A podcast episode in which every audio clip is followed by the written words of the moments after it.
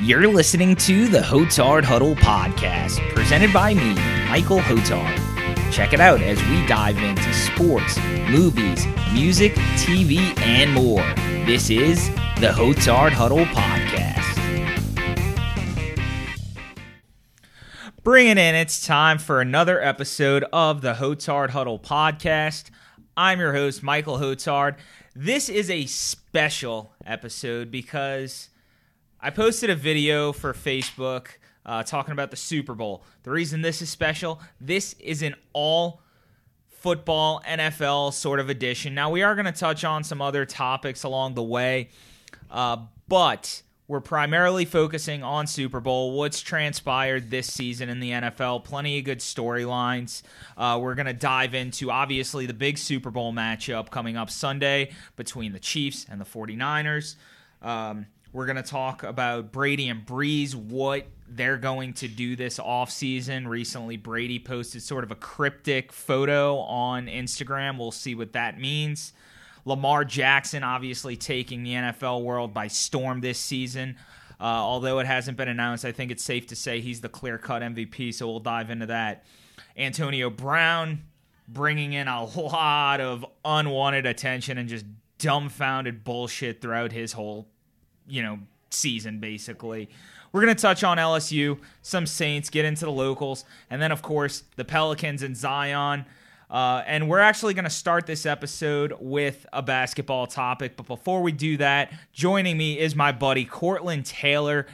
I'm excited to have this dude on because we're going back to the roots here. Cortland and I hosted a college radio show uh, when we were at the Nicholls State University did this for two years running on KNSU. It was a daily sports talk show. He and I had a lot of fun between the fan poll Fridays, the debates, everything in between. So, Cortland, dude, I am pumped to have you back on the airwaves with dude, me. Man. I am so excited. I'm sitting here just jittered up and just teased up. You know, it's just been so long. I, I was looking, I was looking at some old photos, and I had to do dive back on Instagram, man, like five, six years ago. And I was yeah, like, dude. when was the last time I've been on the radio? It's been seven years. Yep. Uh, it's been a long time coming. I'm back. I'm excited. Uh, hanging with my guy Mike. That's where it's all started at, and I'm uh, I'm excited to be back, man. Hell yeah, man! And you know it's funny because Cortland Cortland hits me up um, earlier this week. We're recording this on a Friday night.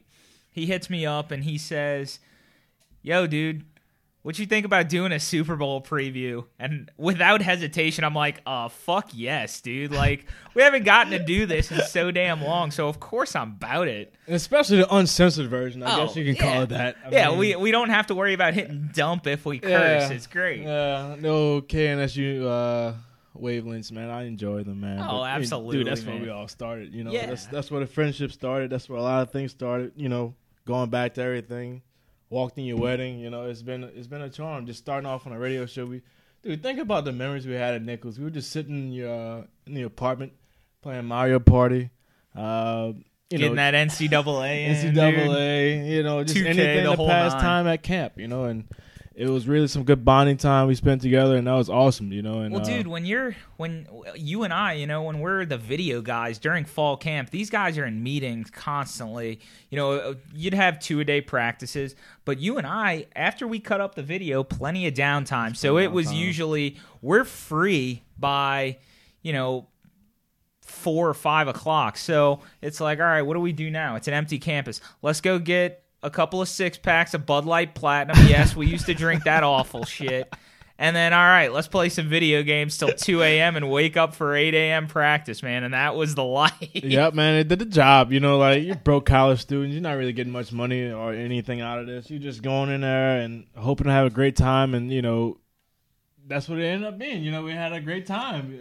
that's And then, and then once I found out I had, you know, the radio show to myself and everything, I needed a co-host. So I'm like, well, dude, you and I have gotten along good. Let's do this radio show together, and we did, dude. It was a lot of fun. So diving right into this, um, first topic we're going to start with, we are going to go away from football and start with some basketball.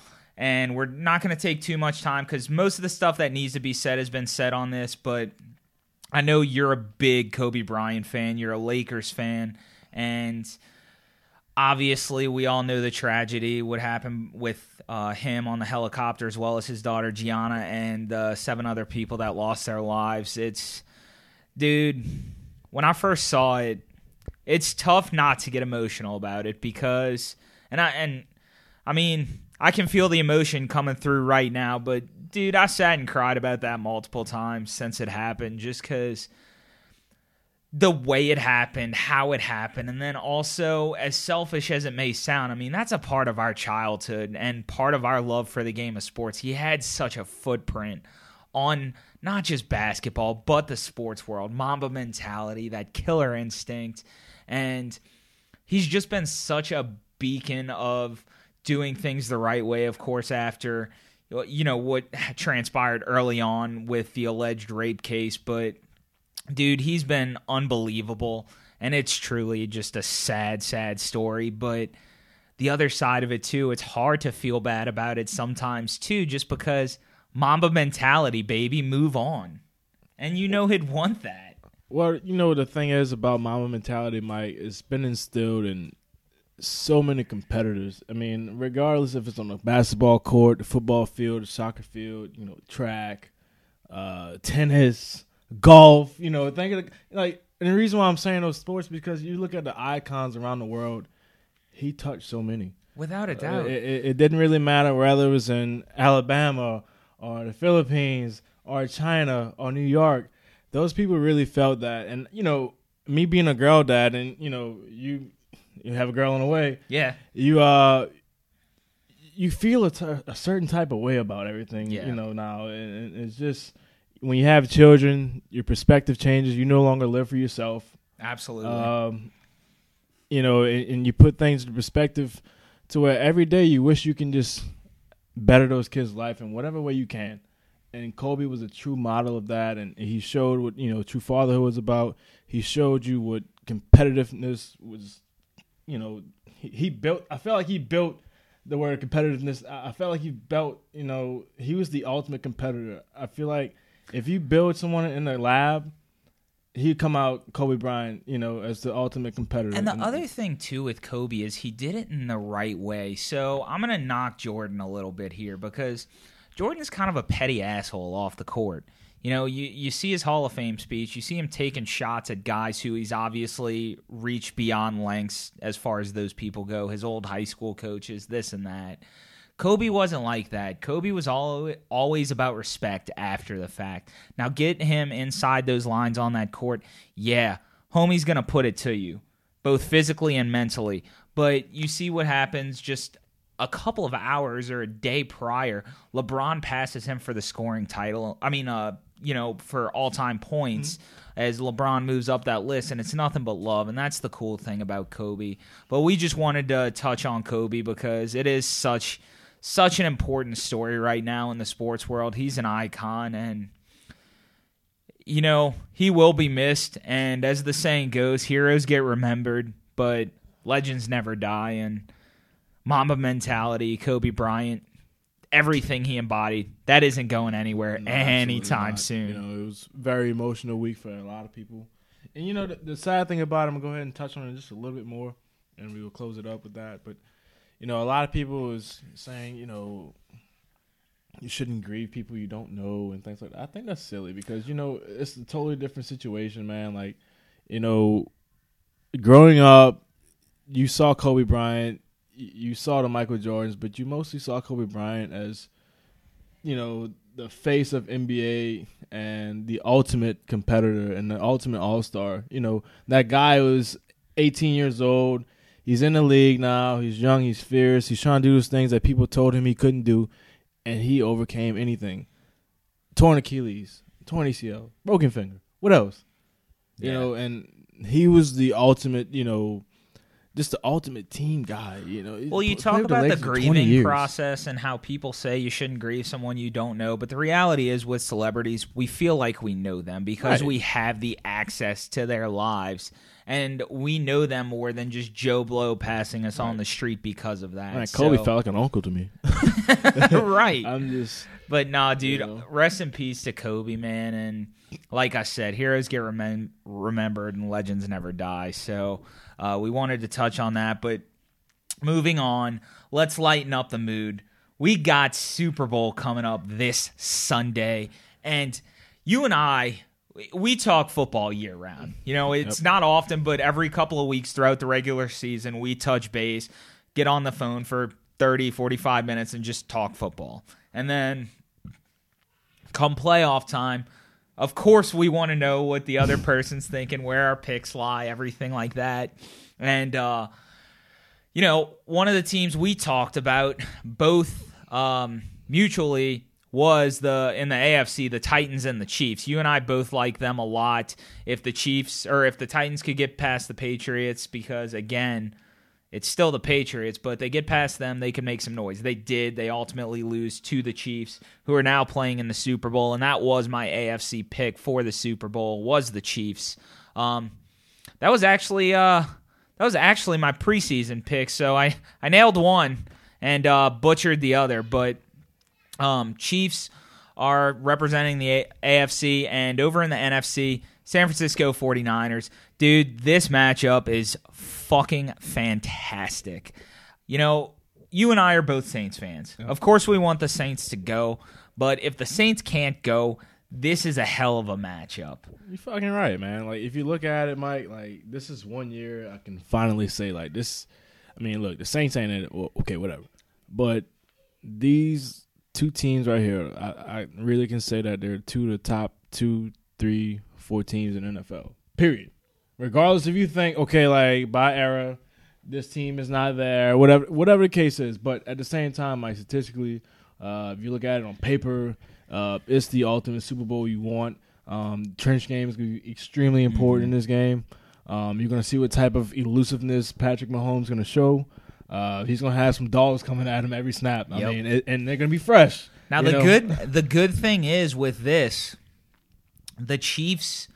One of the things the Saints did to sort of beat that Niners defense because I mean the Saints the Saints put it on them. Now, of course, the 49ers put it right back on the Saints right, right. and won, but the Saints were able to move the ball. Right. And what they did so well was they spread that defense out sideline to sideline. They didn't try to play them north south, trying to run into those big six seven linemen that they have in uh, Arik Armstead, um, and then DeForest Buckner, and of course you got Nick Bosa.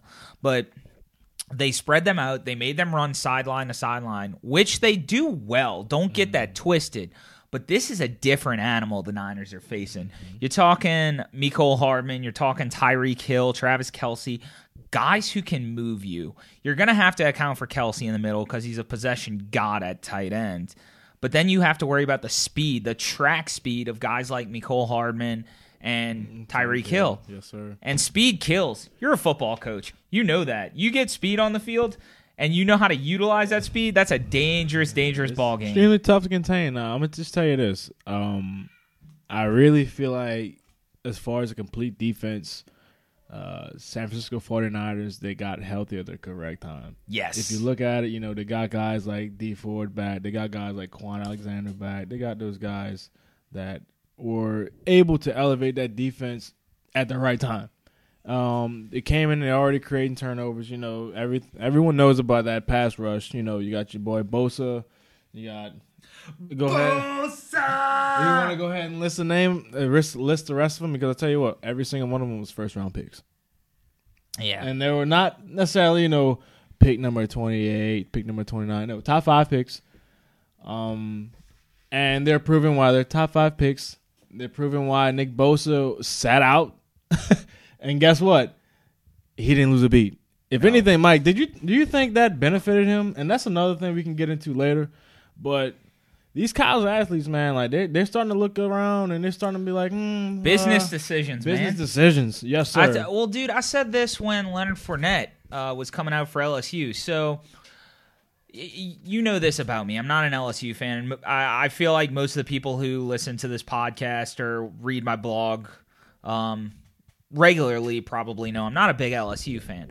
But it doesn't matter if I'm a fan of a team or not if you give me something to pay attention to, I'm paying attention. But I felt like that with Leonard Fournette, with what you're talking about, making business decisions. When he announced, you know, he was going to come back for for that extra year, uh, to get that third season in before declaring and everything, and he wasn't going to sit out. Dude, if I'm that college athlete, at the end of the day, look, I'd rather sit out, take the sure thing. Maybe I slide two or three spots, but if I'm a first round top 10 talent, no matter what, I'm getting paid. It's Absolutely paid. Yeah. Generational wealth, man. You can't pass that up. Like that's just what Tua. It was like, oh man, I think Tua's gonna go back to Alabama. Why? You're gonna put a lot of trust in a lot of coaches that, you know, honestly, let's talk about it, Mike. Alabama doesn't necessarily retains their coaches year by year. A lot of those guys that get hot, they leave after a year or two, and you're gonna just tell me this. You gotta sit there and think that and being confident and have a lot Well, of faith in your offensive line coach, putting the right pieces around. Now, just to say, just to again. clarify though, Tua did declare already. So, Right. um, but yeah, I mean, you know, with Alabama, like you're talking about with the revolving door, dude, Kirby Smart leaves. That defense hasn't been the same. Correct. I and mean, Kirby Smart, I and it was it was interesting because when Kirby Smart was defensive coordinator there, I was talking about this, and every everyone, of course, shit on Georgia firing Mark Richt, um, and you know hiring Kirby Smart. Oh, he's the uh, he's under Nick Saban. You know he's he's got that going in his corner. I'm like, okay, let's see what happens. Because I was a big Kirby Smart fan. Because I believe around the time LSU was, uh, I can't remember if My- Les Miles was already gone, but I'm sitting there thinking if I'm LSU and I have a chance to get Kirby Smart, fuck that. I'll take the risk all day. Um, and Kirby Smart's done fairly well with Georgia thus far. You know, they've been in the playoff contention for the last couple of seasons now, and they've made it uh, once. But you know, it's it's crazy, dude, and that's that's going to be a big thing that's LSU's going to have to worry about now. And we're kind of diving away from Super Bowl, but this is a podcast. We ramble all over. Um, but first time in seven years, we can we can talk about whatever we want. we got a I mean, lot we to got a lot say. to talk about, so let's just go ahead and get it out there. But yeah, LSU, you know, you talk about the revolving door of coordinators. Um, you know, they they lost Brady. They're gonna they lost uh Aranda. They that's a new regime there, even though the same Ed Orgeron's still gonna be head coach. It's still kind of a new regime. There's a lot of revolving pieces. Well, let me tell you this. Um, you know, recently they hired Bo Pelini. Um, he was former Youngstown Mm-hmm. Bringing head coach. Um, and I don't think there's a better character fit that can replace Aranda. You know, it kind of replaces a guy who is not really outspoken. Dave Aranda was one of those big brainiac guys. He was laid back. You know, he was very methodical in his thoughts. He wasn't really out there as far as like a ferocious coach. And when I mean ferocious coach, I mean a guy who's out there is coaching with a lot of emotion. You know, getting the faces and stuff like that. Cold Bo- and calculated, baby. Bo Pelini is that dude. Yeah. You know, and him and Coach Orgeron, I can see a lot of uh, uh, uh, and a lot of bang, bang, you know, like that's a lot of but it's all in love. It's all in competition. It's gonna be so much fun in that defensive room, man. Like Yeah. if if I'm a defensive recruit, I want to go to LSU now. Yeah. So, Now, speaking of revolving doors, you know, we were just saying how we're going to ramble a little bit because of how long it's been. But here's the great thing I've been doing this long enough. I know how to tie this back. Speaking of uh, coordinators, bringing it back to the Super Bowl of a revolving door that happened and left the Atlanta Falcons in serious trouble. Kyle Shanahan, the head coach of the 49ers. Let's bring it back to the Super Bowl here.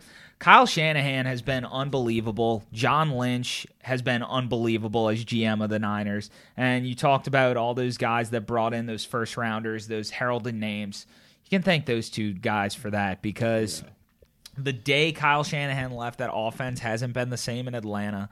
And dude, Shanahan's a beast, man. You watch his offenses do work, and they are. You want to talk about methodical? I tell you what, They're those gonna pound it. Oh yeah, without a doubt. Those Kyle Shanahan's him, one of my man. favorite guys in the NFL. And um, you know, that's one thing that's starting to turn around in NFL, and you know, it's it's been a thing. I feel like in high school and college and stuff like that. You know, players coach, but you know, a lot of those guys want to be able to play for a coach that respects them. You know, and that's one big thing. You know, if your coach respects you, you, you get a lot of. Well, we talk about this all the time. You and I were just talking about this a couple of weeks ago, talking about the coaching ladder. It used to be an alpha male driven position. Now it's not. And you know, looking at the college landscape or the NFL landscape, college landscape, Coach O, Dabo Swinney. Now, of course, you still have hard nosed Nick Saban, but he's losing his luster a little bit. Um, then you got in the NFL the Kyle Shanahans of the world, um, the Sean McVays, the Pete Carrolls. Players just love playing for these guys because of the positive energy the vibes, they bring. man. Like, Dude. who doesn't want to be around that? And people can say this about sports all they want that it's getting softer. It's not getting softer. People just don't like responding to egotistical assholes because when you have that much of an ego, chances are a guy like Saban, how, name, and I'm not saying he's never done this, but how often do you see him putting blame on himself? Hardly ever. If his team has a bad game, he's blaming it on his coaching staff. He's blaming it on his players. If he doesn't make the college football playoff, he's blaming it on the system. If he, for the longest time, this guy couldn't, you know, he was worried about stopping no huddle offenses when Texas A&M broke into the SEC. Um, Johnny Manziel was running rampant on the SEC, and that was Bama's kryptonite. Saban's bitching about the no huddle offense, saying it leads to more injuries, although there was no facts to support that claim. He likes to bitch and point the fault elsewhere. And when you're an alpha dog, you don't get a pass with that anymore. People are going to sniff that blood in the water and just eat you alive. Well, you see guys like you know Dabo Swinney having immediate success going to Clemson, and he's the ultimate players coach. You know, he's one of those guys. I mean, let's talk about Coach O, the ultimate players coach. But uh, I think Kyle Shanahan is really one of those guys who I think he relates to his players. He gives guys like Raheem Mostert. He's a guy who's got cut six times, Mike, and you know you can tell he stays the course with his players, and those guys respect that. Um, he's built astronomical front on the offense and defensive side of the ball.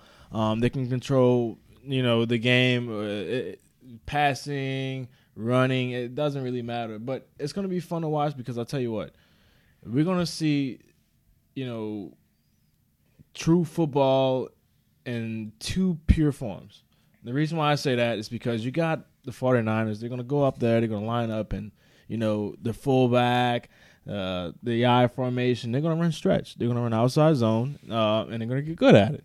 Um, they're going to run it at will, and it's going to be something to see if that Chiefs defense can stop. Now, that's one thing that Chiefs were on the scrutiny about. They were on the scrutiny about bad defense. But I'll tell you what, the last couple weeks, those guys been playing well enough to win, and they've been playing playoff football.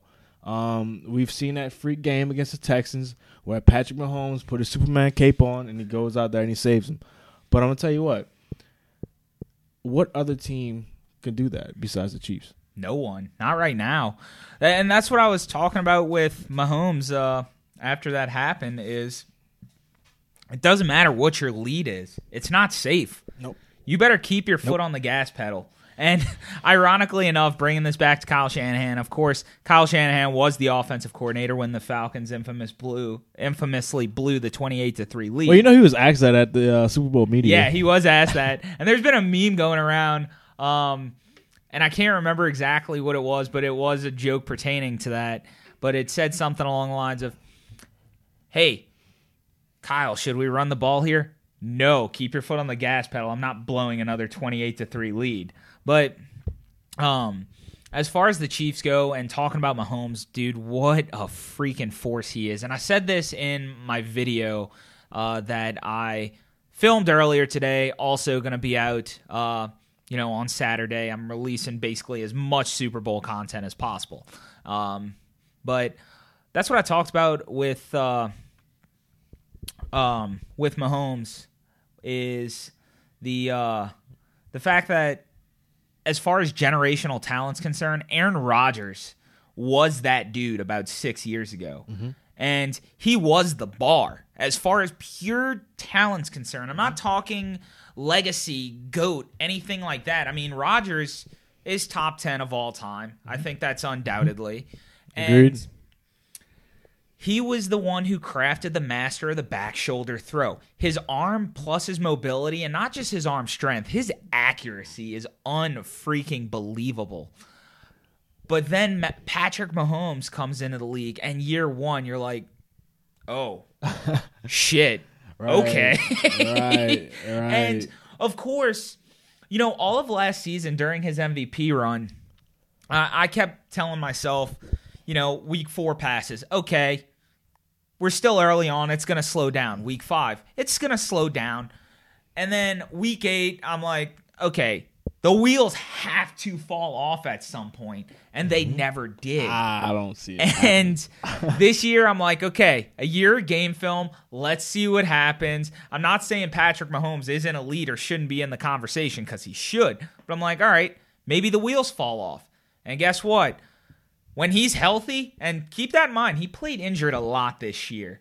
But when he is healthy, dude, he is he is head and shoulders above the league, and it's not even close. Yeah. When you talk about Mahomes as far as his talent's concerned, dude, it's Patrick Mahomes, ten feet of crap, and then it's the number two guy. He's unbelievable. Yeah, I think he's like you said, by far the best quarterback in the league right now. Um, and that's what everybody. If you look at it, Mike, if you go back and say, "Hey, if you're gonna have a fantasy draft right now, everyone's fantasy draft number one pick would be who? Patrick Mahomes, you need a quarterback. And we're not talking fantasy football. We're talking But- if they did a fantasy draft in real right, life. right. Um, if you can start your franchise off with any quarterback in the league, you're gonna pick even Patrick close. Mahomes. He's young. He's got the talent. He's flashy. He's smart. He doesn't take many big hits, and that's another underrated quality of quarterbacks. How well are or how well and how smart are you to not take Mm-hmm. a hit? Mike, his just looseness is crazy. Oh, Um, dude, as it's far as his pocket presence, his awareness, His he had one play. I can't remember if it was last year or this year, but he rolls out. I think it was last year actually. So if you're looking at the television screen, he rolls out to the top of the screen, almost to the sideline, comes back the other way, completes a pass 20 yards downfield for a touchdown because they were in the red zone. And when they tracked his running distance on that play, it was something like 70, 70 something yards. So he went sideline to sideline and coast to coast while eluding defenders. And it's just like, dude. then he throws a dart. Then, yeah, and then on top of that, he's slinging it in. So Then he throws a dart. I mean, that's that's one kid. Um, I don't know, Mike. That's one kid you just gotta let play. Like, Yeah. um, well, that's what they asked Andy Reid about that too. They Oh, um they asked him how much control he gives Patrick Mahomes. Does he tell him to, you know, not run around the pocket? And he's just like, no, Patrick Mahomes is that good. He can do whatever the hell he wants at this point. He's earned that. but there is there is such thing as overcoaching kids, Mm-hmm. um, and not only kids. You know, I'm talking about actually uh, professional athletes as well, but kids as well. You know, everything is is it's all generic. Let's just go ahead and say that. But what I really want to say is, man, like when you have a generational talent like that, it's something special to watch. Let him play. Like, Yeah. I mean, who doesn't want to see that? Who doesn't want to see a guy just unleash his ultimate? You know, you know, I, I- it's, I'm finding words kind of hard to get out right now because the dude is so special as far as just talent wise. Um, and the reason why I'm saying that is because he's one of those kids, Mike. We all know he was a baseball player. Uh, he had opportunities to go play baseball, um, but he ended up playing quarterback for the Kansas City Chiefs. Now let's go ahead and talk about this. He had choices to make in college and high school and stuff like that to specialize and to go play baseball, similar to what Kyler Murray was dealing with. But the guy stuck it out and played football because he wanted to be the ultimate competitor and one of those things that, you know, we talked about before, having that Mamba mentality. That guy has that mentality to Oh, go out dude, you watch compete. him. You watch him play, he, dude, and he's he's subtly in between the lines, and and I use that term subtly strongly. He's subtly a piece of shit, and I mean that in the best way imaginable. Because you're gonna get so pissed off by some of the things he does. For example, if you're playing against him, so one of the things he did this season, he breaks, I think it was like a 40 yard run on third down. The ref misses a call while Patrick Mahomes is still running downfield and still has a first down to pick up. He looks back at the ref while he's running, being like, "What the fuck you doing?" Mm-hmm. And then he picks up 40 yards after that. And I'm just like, Jesus Christ, dude, you don't want to play against that guy because the second, the second you kind of fold and he gets in your head, you're fucked, man. He's a killer. He's I'm a killer. you, he really is, man. Like, and his the way he carries himself is, you know, that guy. Like, you know, he's swagged out. He has confidence of, you know, You know- God, and he's up there just just living his life, man. You He's know who he reminds me a lot of, and kind of in a looks department, but also in just kind of an overall swag and the way he carries himself on and off the court. Steph Curry. And Steph Steph- Curry and Steph Curry- in football. Steph Curry Funny. is the definition of swag. You, know- think so? Oh, without a doubt, dude. Like the jiving and stuff he does when he hits the threes and stuff like that. I see a lot of that with Patrick Mahomes when he yeah, throws yeah, a touchdown. Yeah, I'm on to you now. I'm on to you. At, at first, I was like, "Where are we going with this? Are we talking about the the, the clothing? Are we talking about you know?" no, dude, just his overall attitude and I get it. it's that it's that balance of okay, I know how good I am and I'm going to have fun about it. And that's what I like. I like seeing the backyard element brought to professional sports because we all grew up playing sports for the same reasons, to have fun, to emulate the guys we grew up watching. And I love it when athletes don't let that ever die. Mm-hmm. Well, Mike, we're seeing a generation flip. I feel like you know we talking about now, and and this is later in the segment. We can talk about the Tom Brady, Drew Brees, those guys contemplating retirement, and now we got this young, exciting generational talent coming in, and it's, it's going to be exciting for the next ten to fifteen years, man. you got this guy here; he's getting better and better every single year. And let's talk about this, Mike. This is technically his third year in the league, but Mhm. this is his second year starting. Yeah.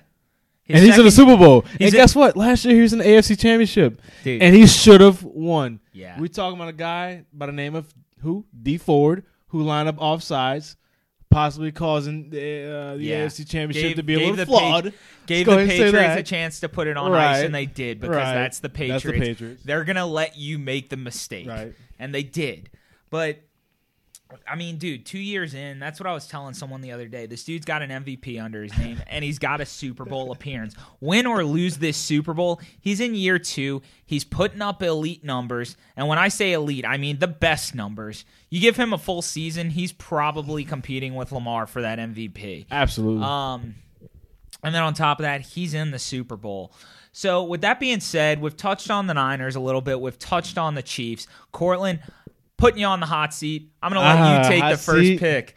Who are you taking in the Super Bowl? I'm gonna go with the Chiefs, Mike. Uh, What's his, What's your final score? my final score will be 38-31. I'm gonna go with that. Dude, you and I are speaking the same language. It's like we it's like riding a bike, dude. We get on this and cuz you and I are have always been on the same page on a lot of things and I'm right there with you on this cuz I got the Chiefs 38-35. I, I, I see a game like this. I see a game like Jimmy G throwing a late pick. I think uh, the Chiefs take over. Uh, they go down. They might kick a field goal or something like that, just to kind of seal that fate, or you know, even scored a winning touchdown. I don't know. I think it's gonna be a really close game. I think I these are too. two juggernaut teams. I think this is honestly this is one of the years that you can say that the two best teams made the Super Bowl. Yep. Um, I'm excited. You know, it's something fresh. You know, San Francisco 49ers and the Kansas City Chiefs. Who would have thought that? You know, It's new, man. it's, very new and it's very refreshing. You know, you've seen a turnover in NFL is is is something fun to watch. You know, growing up, Mike, like you know, think about it. What seven years ago, we was talking about two completely different teams. We would never think that San Francisco 49ers and Chiefs would be in Now here here's the interesting part of the Chiefs, and I told my buddy this last night, and I made mention of this on the video as well, and I want to bring it up to you because I'm curious to get your take on this. So Jimmy Garoppolo, quarterback of the Niners, for those listening that may not know, he played under Brady for multiple mm-hmm. seasons. His blueprint on what he's doing right now is almost identical. Now, of course, his numbers are a little better than Brady, but that's also because the quarterback position numbers have been inflated over the years. Well, look, But at, at the end of the day, you stack his numbers up compared to the rest of the league. It's very middle of the road. It's very mm-hmm. pedestrian. But here's the thing Brady, earlier in his career, was very much a game manager, and that's kind of what Jimmy does right now. And I and I don't want to say that in a negative connotation because I don't view that as negative.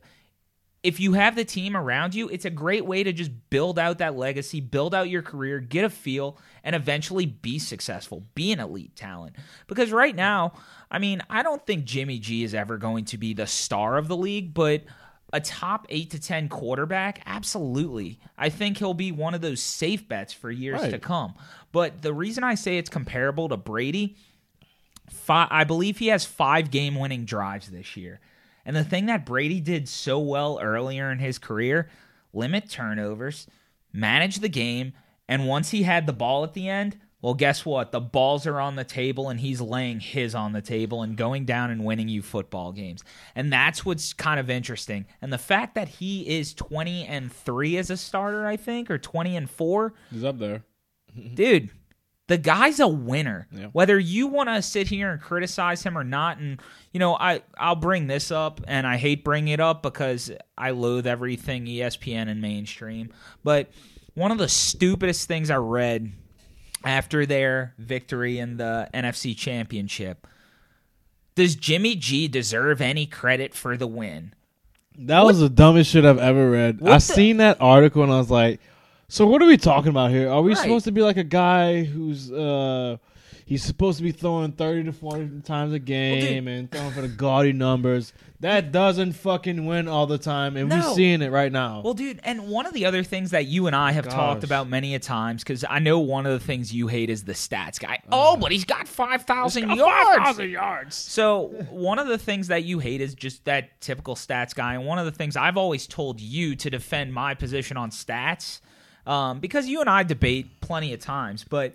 You got to look at the numbers within the numbers within the numbers within the numbers. It's you have to break things down on a on a very basic and deep level.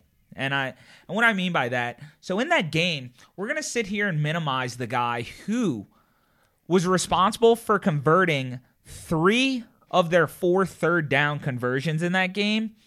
And guess what? Those three conversions led to 17 points. How much did they win by? 17 points. So to sit here and say he deserves absolutely no credit, you're a fucking idiot. And it's just the typical bullshit that I hate with the media and fans. It's stupid. It's fucking asinine. I agree. And you know the sad thing is, Mike, if Jimmy Garoppolo and the 49ers win the Super Bowl this weekend, let's just say it, they go out there and, and do the unthinkable, come out there and beat the Chiefs 35-10. Oh, all Jimmy D did was uh, hand the ball off to Raheem Mostert and Tevin Coleman and those guys. They still won 35-10, motherfucker. Regardless if he's handing that bitch off 30 times or he's throwing it 30 times, he's the leader of the team. Mhm. He And those guys love the team, him. and they love him. So guess what? They feel his swag rather he's throwing 30 times a game or rather he's handing it off 30 times a And game. It doesn't that's, matter. That's the big difference. And we can Does dive right into this next topic. If your Um, guy's a competitor, if your quarterback's a competitor, it wins. And we talking about game Doing managers, what Mike. is doing what is best for the Doing what's team in best for the any team. given week. So let's go back and talk about this. I just want to throw it back real quick. We talking about game managers. I know we going back. I know we going all the way back on this episode. So let's talk about this. 2012. We're sitting in the apartment. Uh, Russell Wilson gets drafted. Yep. Okay, we'll talk about this. I, I like where this is going. I li- and this is Wait. the beauty of a podcast. So Russell Wilson gets drafted. And we sitting there like Matt Flynn signs that juicy backup deal. I'll go ahead and finish the story. so I tell Cortland because Cortland was like, "Hey, Mike, look, Russell Wilson's gonna be their starter," and I'm like. You're fucking high, dude. Like they just paid Matt Flynn all this money. No way Russell Wilson comes in and starts.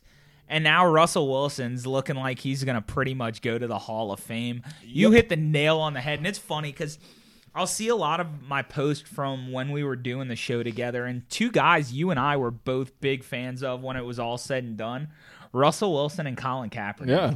And bringing up the Kaepernick thing, kind of touching on this a little bit, you know, you and I were both big fans. And it's just funny how people just they're using his protest, which will I've written plenty of articles about it. The guy shouldn't be in the league. He hurt their bottom line, and he's not that good to outweigh the distraction he's bringing. But that being said, Colin Kaepernick won a lot of football games, and he was damn games. good doing it. And people like to, yeah, people like to point to the the Tomsula era and all this shit, and it's like, yeah, they were a dumpster fire after Harbaugh left, No but. doubt. But um no, dude, Russell Wilson for sure. You called that 110%. And honestly, now I'm one of the biggest Russell Wilson Well. fans, dude. I wanted to see him go to the Super Bowl. I did. I was really rooting for him. I'm gonna go ahead and say my uh, Super Bowl pick. I think it was the Seahawks and the Chiefs. I think it was somewhere along the line like that. Seahawks, Chiefs, Packers, Chiefs, something like that. I don't Yeah. know.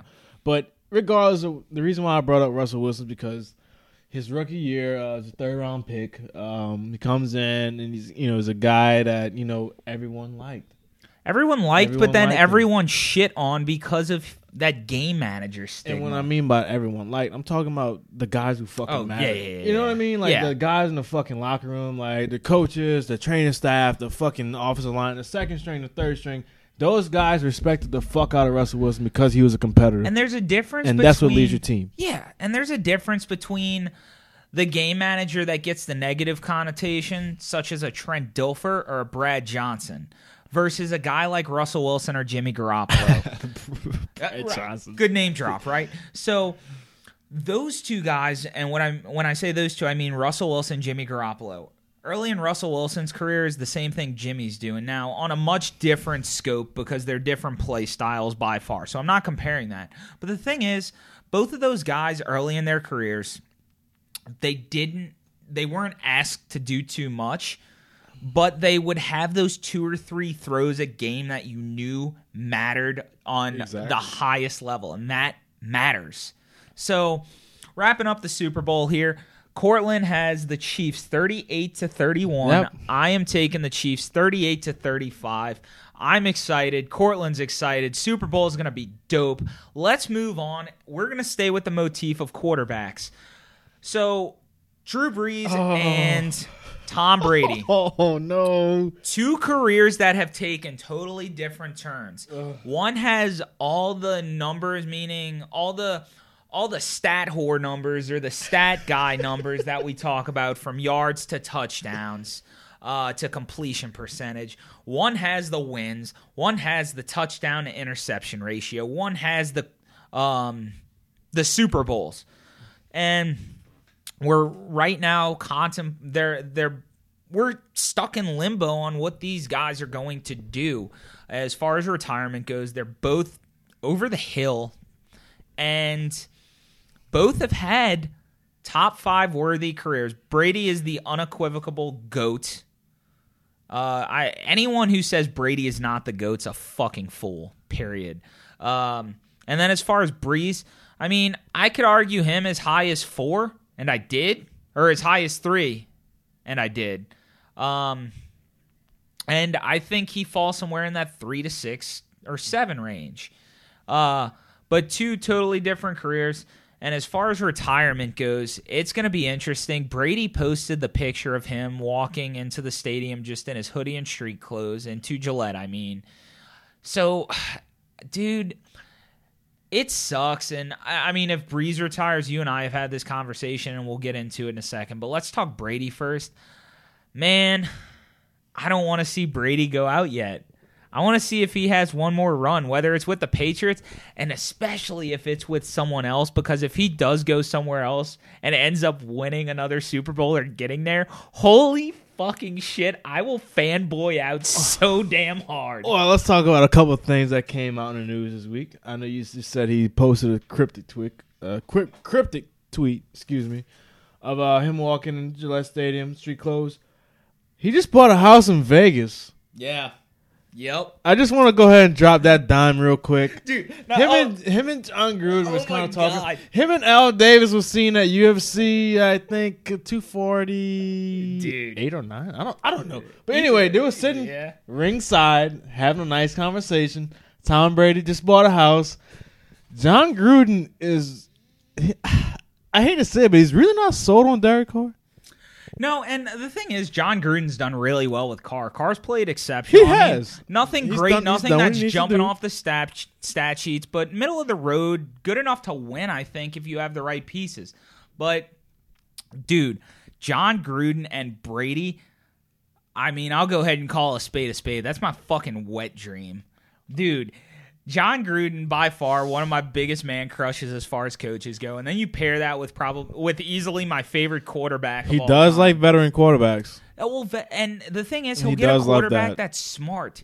And we talked about Brad Johnson a second ago being such a game manager. Well, Brady does that on a whole nother level. Brady does that on an elite level. If he, uh, dude, the other thing too is the thing with the Patriots this year, that offense was obsolete. Their offensive line was terrible. was Their terrible. run game was inconsistent, and their receivers could not get separation. Well, the thing about it, Mike, there comes upon a time where you, you just can't do it by yourself, man. Like, it, it- you're and he's 40, beyond that You're point. 42 years old. Like, you know, you've been escaping, you know, the elite of the elite pass rushers the last 20 years. You know, that comes upon a time you need help, man. Like, Yeah. you need legitimate help. You need, and I, and I feel like this is one time a career in Tom Brady's career where he needs superstar help. Yeah. He really does. And the thing is, if he goes to the Raiders, the defense is solid, and offensively, he'll have Darren Waller, he'll have a Hunter Renfrow. They're gonna probably go heavy on some receivers this year, I would think, because it's one of their positions they need help. But the other X factor, he can turn around and hand that ball off to Josh Jacobs, who's a freaking stud. He's a stud, man. So they got a lot of young pieces around him, and I, it's it's. I hate to you know speculate because you know he's leaving a situation in New England where, and he's not necessarily It's leaving not yet. We don't know. but right, that's what I'm saying. Where he could possibly be leaving or even staying in a situation that could be beneficial. Like we talking about New England's defense being great. Were they that good this year? I don't know. Yeah, but at and- the same time, like you've seen points in you know the season where Tom Brady Up until he couldn't do it until by himself. up until week 10 or 11 that defense was unbelievable and then you started to see the wheels fall off a little bit their schedule got a little bit tougher Mm-hmm. and against tougher teams they just weren't the same defense now they were still that was that that's one of the best defenses he's played with and here's the misconception about brady uh, i was telling you about this the other day and you know you know I'm a super analytical geek. I love all the analytical shit. I love deep dives into numbers and DVOA. I was telling you about that, kind of what it is, explaining it to you. Um, and as far as DVOA goes, essentially, in a nutshell, it's a measure of how your offense and defense correlate, and your special teams as well. Uh, it's it's an analytic that is based on field position, whether or not you're playing behind or above the chains. Um, and analytically speaking, as far as DVOA, I think the Patriots defense was ranked in the top top five this year. Uh, and for most of Brady's career, especially in the back half, he hasn't really had too many top five defenses, and he's won despite that. And as far as Super Bowl makeup's concerned, most of the teams have a middle of the road defense and an elite offense. If Brady were to go to the Raiders, I think that does become an elite offense instantly. He's got a capability of doing that, Mike. You know those those young guys he'll be surrounded by, they'll look to him like a god. I, I feel you know like Well, oh, you have Tom Brady. you, know, have like- two godlike figures there with Gruden well, you have and Brady. Brady. You have Brady. That's that's something. And another thing too, Mike. That's extremely attractive to some of those free agents. Oh, without a especially going to Las Vegas. You know, Yeah. new stadium. There's a lot of a lot of good factors. a going, stadium you know, that looks like the Death Star. It's awesome, Absolutely. be electric atmosphere. I hope the city of Vegas, you know, grabs that with full open arms and um, have some success, man. I heard they're adapting the black hole and stuff like that, so it's gonna be a really uh, a formidable situation for them, and I hope it really has some uh, some positive impact on I Las do too. Vegas. The second the Raiders grabbed Gruden, I figured they were making a play for Vegas. right, right. And yeah, I'm excited to see the Raiders. It's hard not to like the Raiders. It's hard not to like Gruden. But as far as Brady goes, is he retiring? Is he staying in New England? Is he going somewhere else? That remains to be seen. You know what? We do this. This is part of podcasting. This is part of calling things uh, and being wrong sometimes. But I'll go ahead and say that Brady is staying in New England. I'm gonna. I, I'll. I think he'll stay, but again, I don't have much of a pulse on it. I really don't know, but that's that's what my gut's telling me. Well, I, I think the guy, as far as a competitor, which we're always going back to, he's not retiring. I, point blank, period. Um, regardless if he stays in New England or not, he's gonna see. You know, we're gonna see Tom Brady in a football uniform next year because, in Tom Brady fashion, there is no way in hell he's going out like he just went. Yeah, he threw. He a just threw a pick. pick. I mean, Yeah. he's not at home. Like you know, embarrassing loss at home, throwing a pick. Last player of the season, last player of your career. There's no way. As No. far as a competitive standpoint, there's no way. You know, and that's one of those things we're going back to. You can kind of bring it back to Kobe Bryant. When he tore his Achilles, we knew he was coming back. Yeah, Just like Tom Brady, he threw this pick. He was speculating in retirement. We know he's coming back because he's competitive. yeah. So Well, let's talk about Drew Brees now. So, this is going to be a very deep dive, and I'm sure you and I will both have plenty to say on the subject Yeah. because it's a topic we've talked about plenty over the last few months. But the speculation right now on Brees is he retiring? Is he done? What are the Saints going to do? Do they commit to Brees? Do they commit to Bridgewater? Do they commit to Taysom Hill? It's going to be an interesting situation in New Orleans. I unlike Brady, I can see Brady moving on despite the fact that I do think he stays in New England. I don't know that I can see Brees in another uniform. I think Brees retires a Saint no matter what. And for record's sake, I wonder if Brees is waiting on Brady to announce because if there's one thing I feel like I can say about Brees, and I'm don't think I'm wrong on this. It's just pure feeling. There's no fact behind it, but that dude doesn't want to lose those records because that's what he has. I think you're right about that, Mike. And I really think, you know, when people speculate retirement, it's you know a matter of when with people. Uh, I don't think it's a question about where Drew Brees will retire. I think that's just, you know, uh, something that he's got to think about. Just when, you know, how how much better can Drew Brees get?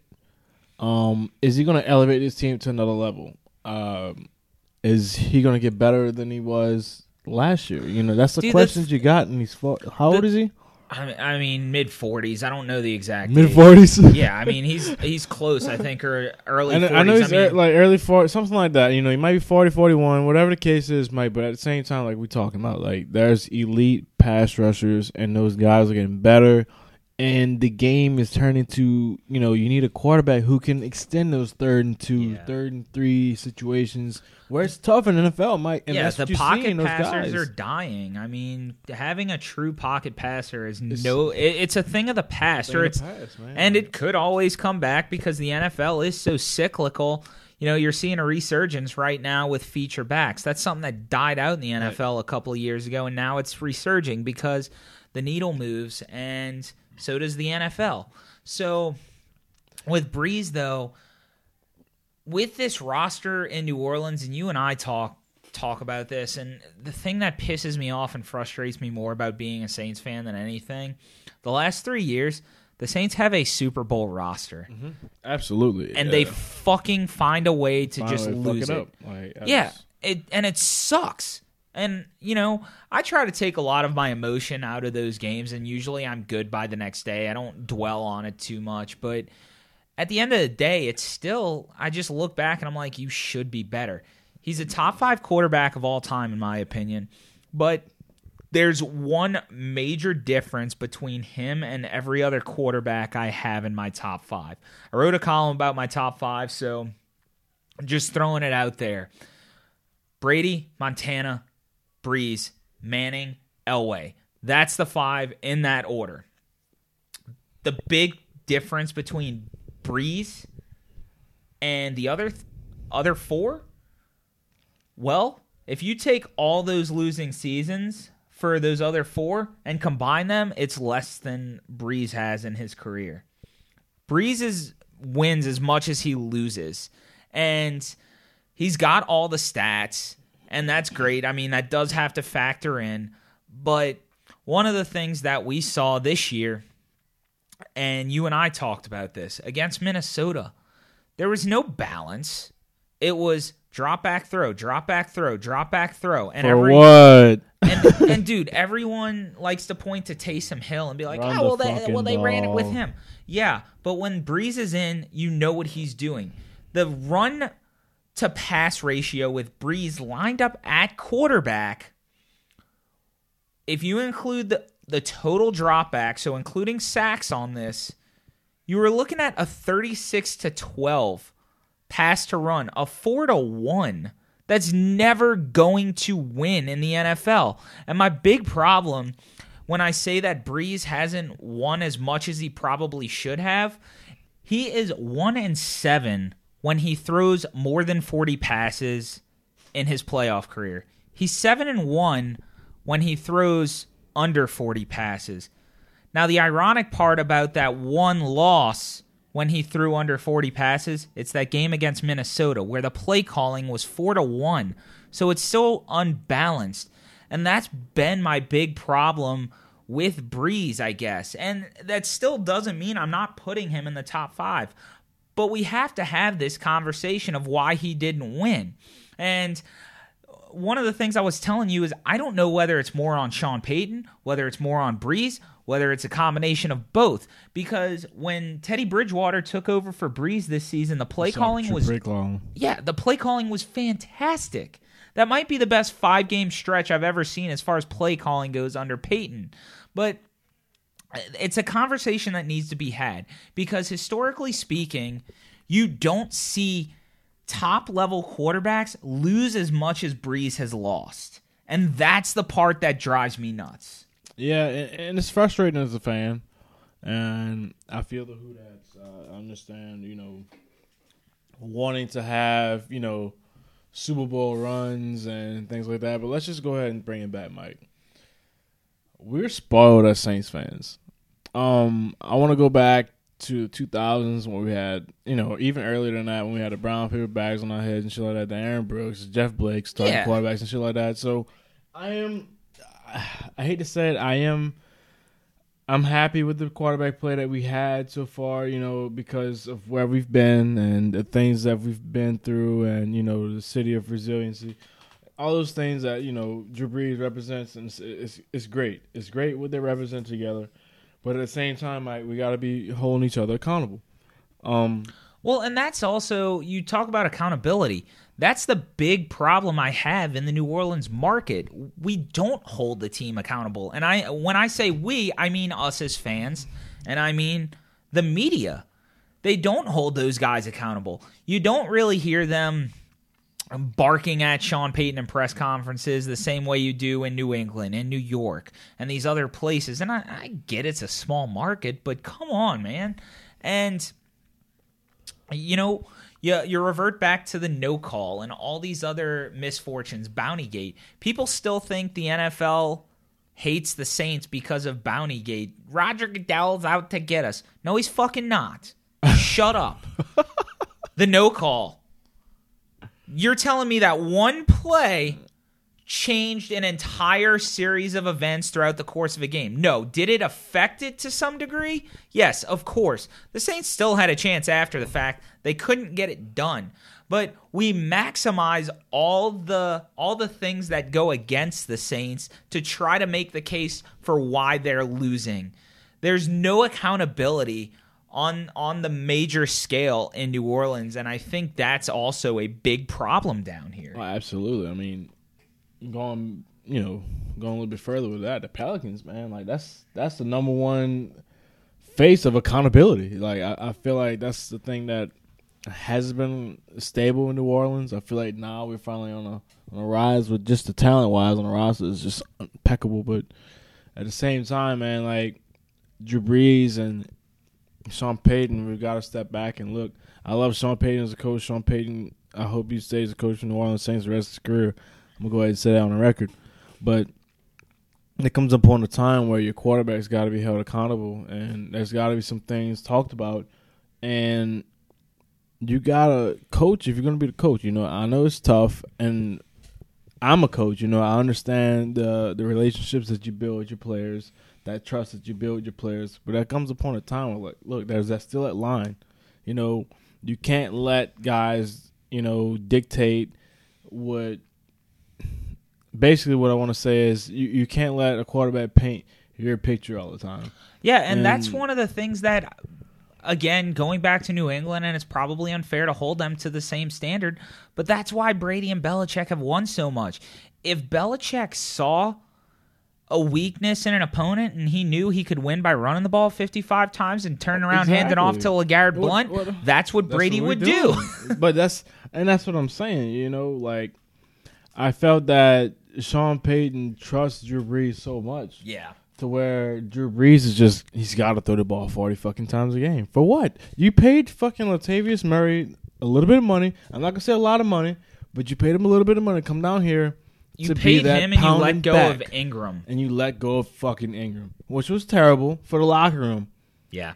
The locker room, you can tell the locker room spirit was way down. Teddy Bridgewater stepped up into that role, but that locker room guy. But Mark Teddy Ingram- Bridgewater's a great he's a great guy, love man. him. But that's that's you need that in your locker rooms, and you felt that loss from Mark Ingram, Yeah. production wise. And the reason why I say that is because you lost production from Kamara because of the departure of Ingram Mhm. but you don't allow those guys to play because you you give Drew Brees so much fucking control, man. Yeah. Like you you seen how those guys play as a team. You seen how those guys play for each other when Drew Brees was out. I'm not gonna say that. I'm not gonna say that those guys don't have to respect Drew Brees. Drew Brees is ultimate It's respect guy. It's not that. It's a I don't want to say kind that of like respect, though. Right. You know, Peyton Manning plays on your roster. You have the respect for him because you're scared to fail for for Peyton Manning. That's what that kind of aura feels like. I feel like that's similar to the Drew Brees. It's a different kind of respect. Those guys played for Bridgewater because, well, Bridgewater's our dude. He's our locker room guy. Let's win for him.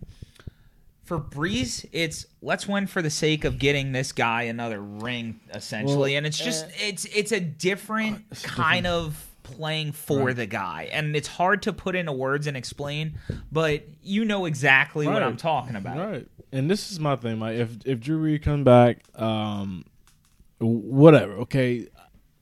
I hope Drew Brees evaluates, you know, the things that he needs to improve on this off season, and you know, take a step back and really look at the whole big picture. You know, he's got to look at, you know, he's 40, 41, however old he is right now. I'm not gonna sit there and give you the correct age because at this point, I don't really give a shit. I'm to the point right now. I want a gamer at quarterback and that's coming from a standpoint like of a fan. Um, I want a gamer at quarterback. Drew Brees is a gamer, um, but at the same time, I want that guy who's going to put the team first. Is Drew Brees putting the team first? I cannot really. I can. I Yeah, we don't if- know. I don't but it- know. like- but it doesn't. But it seem doesn't like- seem like that. To Exactly. me. Like that's that's my problem, and um, I hope that you know if Drew Brees does take that step back and realize he needs to put the team first versus fucking yards and these touchdowns. And I hope that's not the case, Mike. But it just seems like that to me. Like it, it, it's always about the gaudy numbers. Uh, we always breaking records on prime time. Yeah, I get it. Blah blah blah blah blah. Great story. Well- but at the same time, turn around and hand the fucking ball off because that's the right thing to do Well, at that dude, certain and situation. the other the other part of this too, one of the things that drove me nuts this year, and one of the things that's been driving me nuts is the emergence of Michael Thomas. And this is not any fault of Michael Thomas, but what I mean by that, you hear this all too often, and it's true for the most part. Drew Brees makes his receivers, and it's a way to minimize the talent that's around him. Now, historically speaking, yes, like Marques Colston, if there was a hall of really good, he's in the hall of really good. He was never an elite receiver. Uh, He was probably never really a true number one. And Brees and Colston had a good relationship, and Colston had some good seasons as a result. Lance Moore is another great example of this. Lance Moore elevated his game with New Orleans. Willie Snead. You know, it's a very long list of guys. And the last couple of years, you've seen Brandin Cooks in a New Orleans jersey. You've seen Michael Thomas. The last, or Michael Thomas's rookie season, Brandin Cooks was on the other side of him. And Michael Thomas has now emerged, and there's no doubt about this. Michael Thomas is the best receiver Yes, in football. Not even close. And people tried to minimize that before Bridgewater, and there was a lot of people who I heard say this. Well, I think I think Brees makes Michael Thomas. No, he fucking That's the doesn't. dumbest shit I've ever heard in my life. My point with this is Carry so on. Breeze, Brees, as far, you want to talk about stats and inflating those numbers and highlighting those numbers. Well, Brees the last three seasons has thrown over 72% completion percentage. He's got three of the four highest seasons of all time in the last three seasons. And you want to talk about why? It's not because Drew Brees is still that guy who's an elite level talent at quarterback. He's still smart. He can still get it done. He still makes the right reads most of the time. Right. But he's got Michael Thomas, who is the highest rated pass catcher in terms of catch percentage that we have seen in league history. Consistently. Consistently. The last two seasons. Not just one season. The last two seasons, he's caught 80% of the balls thrown his way. And we're not talking about 80% because he got 9 out of 10 for the season. No. Among number one receivers, the next highest in pecking order for a single season is Wes Welker, and he caught 76% of those passes in one season. What Michael Thomas is doing is unprecedented. And if you want to try to minimize what he's doing, I ask you to look back at the games with Bridgewater because that dude did not miss a single beat. So, Michael Thomas, I would argue, is the most important element of the Saints offense I today. agree completely. And, And that's, the thing that and could- with a receiver, that's not something you see ever. The last guy I can think of, as far as receivers go, who added many wins to a football team, and it the proof is in the pudding on this because every team he left got worse. Terrell Owens, he was a head case as hell. He was baggage beyond belief. But because of his style of play, he helped his teams win more football games. And I feel that same way about Thomas. So I would argue that Thomas has helped extend the shelf life of Brees. And like you're saying, turn around, hand the ball off, play into the strengths of your offense. You have a great Yeah, offensive great line. offense. You have a great offensive line. This offensive line hasn't been ranked outside of the top six in the last three years. And you go into Minnesota, or you play Minnesota in the playoffs at home, knowing they have Danielle Hunter, who, in terms of pressure rate, is the best in football. Then you have Everson Griffen, and you let those guys pin their you let those guys pin their ears back and just go at you because of your unwillingness to just turn around and hand the ball off. And you know as well as I do, if your offensive line is backpedaling the whole game and you're facing a good pass rush, you're not giving those guys a chance. No, and and that's the thing that baffled me, Mike. You got a guy like Latavius Murray. He carried the ball five times. Um, that was extremely frustrating from a ball coach standpoint of it because I'm sitting there looking. I'm like, okay, when are we going to go? At least try to establish some type of you know line of scrimmage here, some type of you know. Let's establish a run. Let's establish ourselves here as an offense. Let's get a, a rhythm going. We never got a rhythm, Mike, and I felt like that's the whole issue. You know, those guys can pin their ears back at Drew Brees because they know what he is. He's going to get back there. He's going to rattle his feet, and he's going to be hesitant to the football. Um, and so, what I'm saying is this: he, we shouldn't be playing into that. You know, we got two backs, Alvin Kamara, Latavius Murray. Those guys are, you know, two of the best backs in the league. I'll go ahead and say that at what they do. Um, let them do it. Let Jared Cook go across the middle and throw a couple of silo routes to him.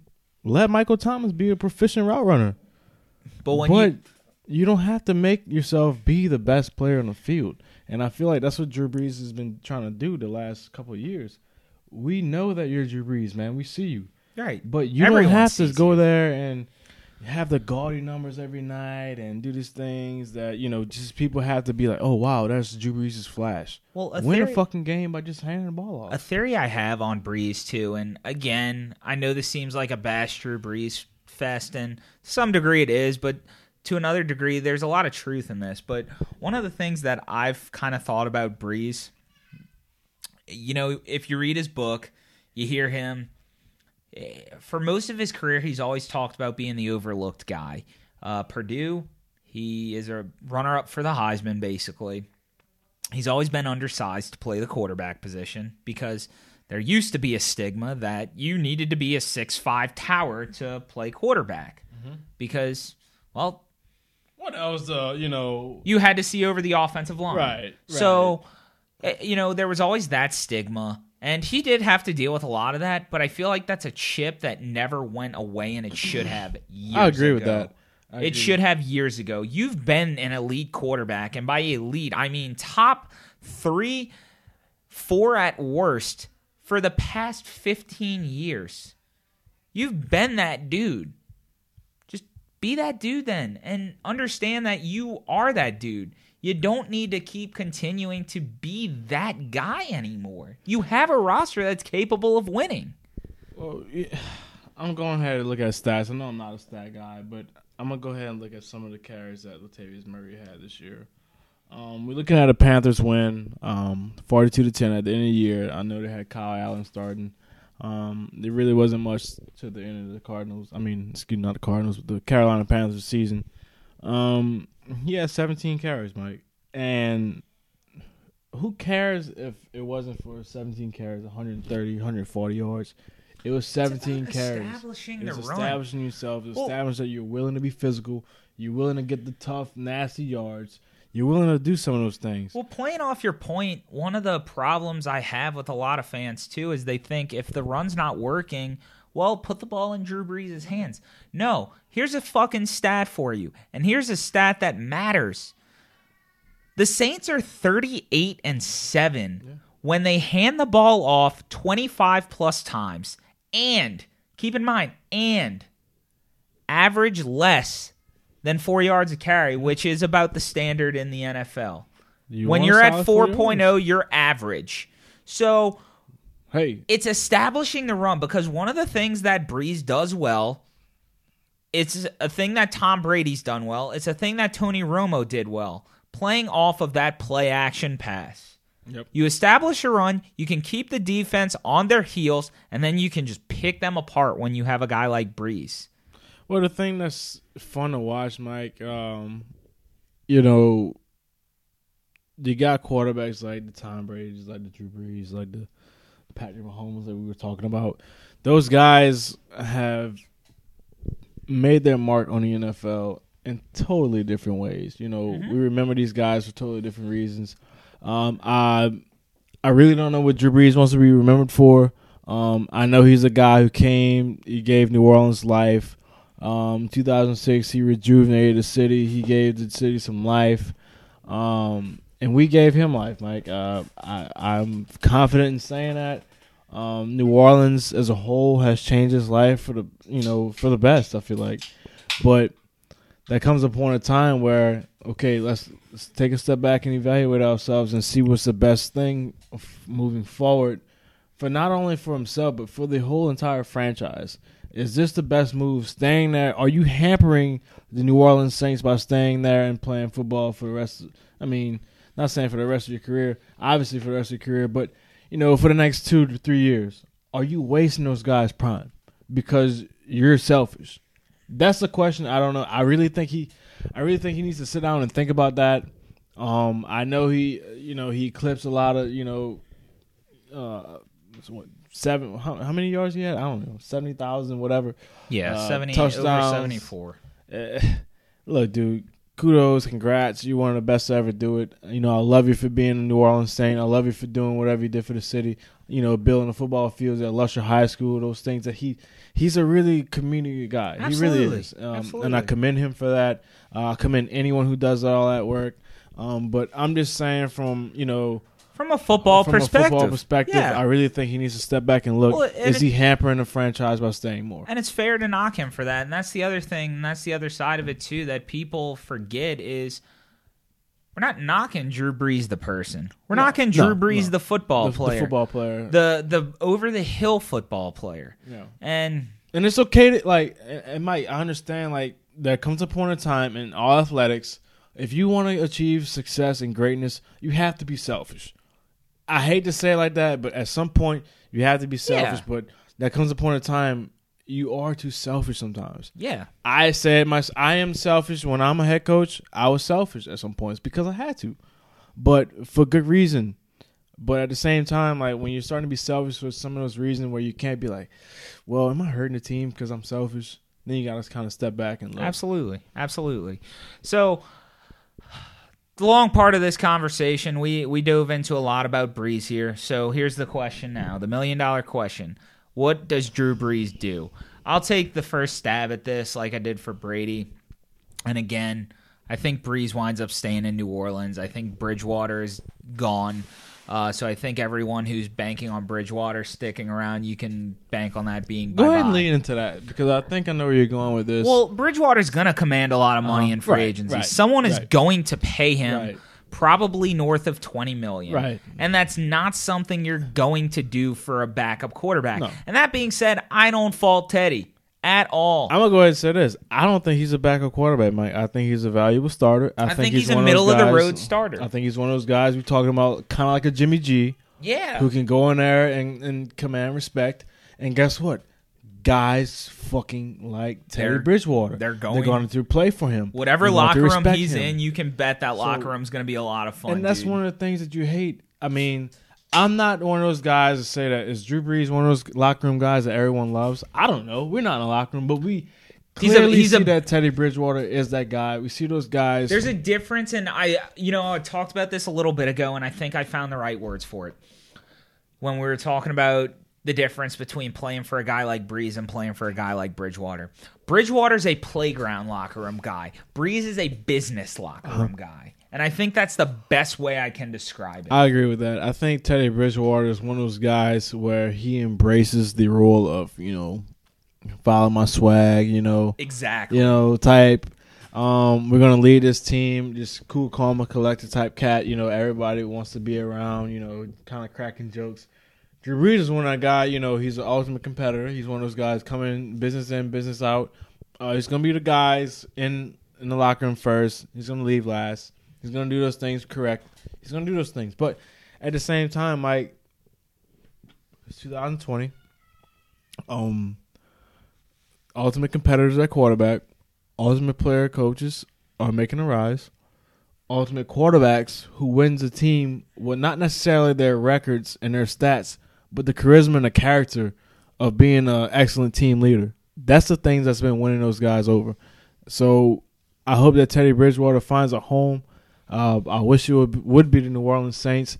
It's tough to say that, Yeah. um, and it's also tough to say that Taysom Hill is the fucking future of the court. No way. I- Look, I love Taysom Hill as a fucking football player, bro. I, he is. He is. Taysom Hill's position is football. It's not quarterback. it's football, bro. Go He- play football. Don't sit there and be a drop back quarterback. Don't make the league make you into something Well, that you're not. People forget too. Taysom Hill's 29 years old. Well, that's what I'm saying, Mike. I'm like, so And- how fucking like you say he's a future quarterback of the Saints? Let's think about this. He's almost how healthy was he's almost thirty, and how many full seasons that this guy really played at No, BYU? he can't. on, let's talk yeah, about that. exactly. And that's Let's that's the that. point I always f- bring up with Taysom Hill.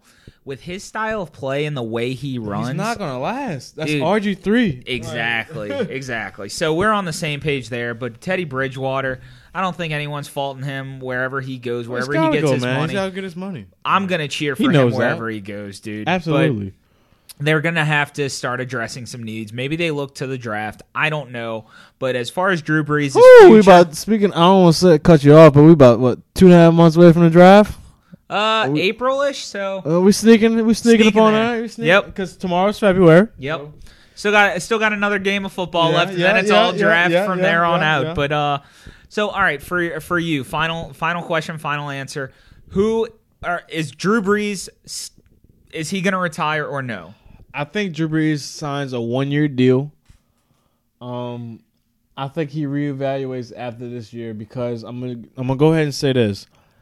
He knows, and this is the reason why I'm talking about being selfish and some of those things that he had to step back and think about. Kamara needs to be paid.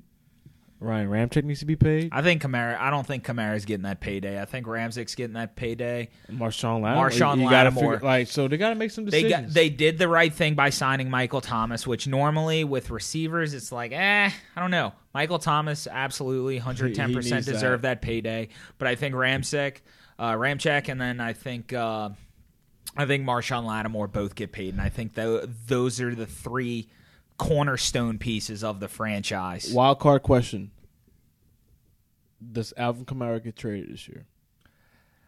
That's tough. That's tough. I can see it. I can see it happening, Mike. I'm kind of. We've I'm seen Sean my head, Payton use like- stables of backs before. It's I've not out it of the realm of possibility. I've seen so, it happen. but uh, all right. So Drew Brees takes a one-year flyer. Jumping around quarterbacks here. Uh, let's dive into another topic, and that is Lamar Jackson. So he's. I mean, it's safe to say it. He's going to win the MVP this year. Uh, there's no question about it. There's no one else who should even be in the conversation of that award.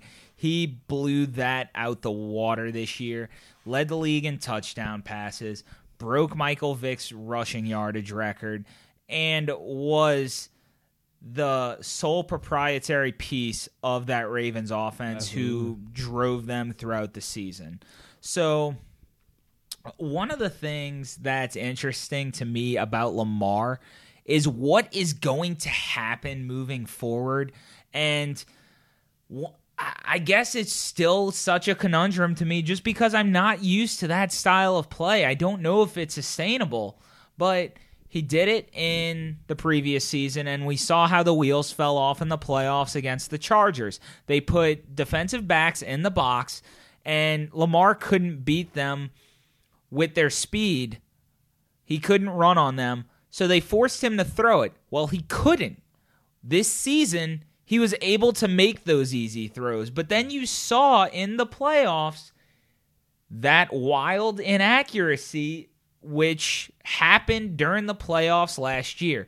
So that's what's really interesting to me about Lamar because we see this in sports and this is this is the same for basketball as it is for football. Teams buckle down defensively come playoff time. It's just this unwritten rule or thing that happens every single season.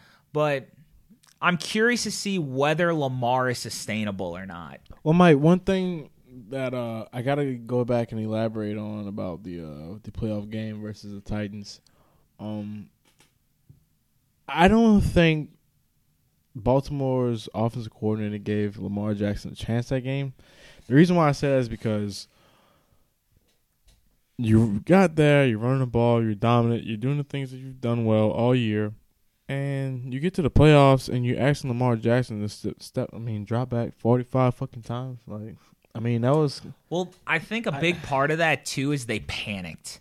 There was a lot of panic, and you Well, could sense it watching that game. right, and they they didn't trust what got them there. hmm Um, I think you seen the exact opposite, kind of what a scary game with the Texans and the Chiefs was going through. Uh, the Chiefs didn't panic. They had Patrick Mahomes. They stuck to the game plan. The Ravens have Lamar Jackson. They should have stuck to that game plan. They mm-hmm. should have stuck to what got them there. And guess what? They might not have won, but it would have been a more competitive game. I felt like they just got out of their element. I felt like Tennessee Titans came over there and intimidated them. Well- Derrick Henry is, I mean, he, dude, like that's like tackling a fucking bus, Mike. Like, Yeah. I mean, like, look, I'm, I'm gonna go ahead and say this. I played Division One cornerback for a little bit. I mean, you seen the guys that we had to tackle. I mean, like they were like what 200, you know, 220, 230 pound guys. That was your heaviest guys. Dude, he's listed as 255, Mike. Fuck that, dude. He's 265, bro. He is 6'4", 6'5". Yeah, he's built like a brick fucking, house. He's Runs a, fucking power forward Yeah. playing running back. Let's be And- honest. Uh, you know, when you can run the football like that, when you can r- use a power run style, or even you see this with San Francisco, there's that zone run style, but when you can consistently run on a team, you break their will. And that's the easiest way to just completely throw them off their game. And You've seen that. it's easier said than done, obviously. But uh, I think it was in the San Francisco playoff game, maybe against Green Bay. Eight plays on the drive, all eight were runs. They score a touchdown, and it was at that point you're like, oh fuck. So it's just one of those things. If you can run the football dominantly on somebody like that, it just breaks their will because you may be behind seven, but because of how much they're controlling you up front, it feels like you're just falling in a quicksand Right. and you're down 21. Right. And you know the the thing about it is, Mike, going back to what we was always talking about was being a competitor at quarterback. Um, when you got a guy like that, like Lamar Jackson, like uh, Patrick Mahomes, like one of those guys who's able to elevate your team by just his pure athleticism and his pure elusiveness, you've got to use that to your advantage. And you know, I felt like they they didn't cater to Lamar Jackson's talent that game. Um, it was just a bad. I felt like it was just a bad game for him. You know. Yeah. And this year, you've seen Greg Roman cater to Lamar Jackson's talent, cater to the guys Mm-hmm. who surround him, cater to uh, Mark Ingram, and that's one thing we're talking about, Mike. Going back to even Drew Brees and Lamar Jackson had a similar game. They didn't trust what got them there. Um, And they panicked. Press the Like, panic button, they, man. They pressed the panic button. You know, Mark Ingram, he didn't get his touches he deserved that No. game, Mike, at all. Yep. And, you know, you go back and you pay a guy like that, the guy who gets your offense running, who you need to establish your offensive success through, regardless Yeah. if that guy is getting two yards a pop. He's having success for your offense. It doesn't show up on the stat sheet, but giving the ball to Mark Ingram, giving the ball to And Latavius he's an interesting helps case, you win man. games. Yeah, and with Ingram, he's an interesting case because I'm pretty sure he averaged over five yards a carry this year, and I think that's the fourth mm. time he's done that in a season. He's he's he's really to me one of the most hidden gems as far as running backs go. He never gets the credit he deserves, and he's always one of the best. Well, going back to when he first got drafted by the Saints, Mike, we were always going back. Oh, we got Mark Ingram, but you know he's he's not that good. Mark Ingram is the type of guy you need to give him the ball He's a he's a twenty workhorse. to twenty five times a game. Uh, you know he's gonna get his eighteen to twenty traditional carries. Uh, he might get his three or four swing passes out the backfield. You know things, a situational ball like that. Maybe get catch a chuck down or two, but at the same time, Mike, that's who he is. You want to hear a fun stat on uh, on Mark Ingram though? Uh, bef- the year he left the Saints, I was I was looking up Oh God, I was looking up him and Lat Murray's. Um, oh, we was all comparing that. oh yeah, well, As soon as that sign that came out, we was all comparing the stats. I was Like, looking oh, at I was looking at here. their rushing analytics though, and one of the most interesting parts about Mark Ingram. Mhm.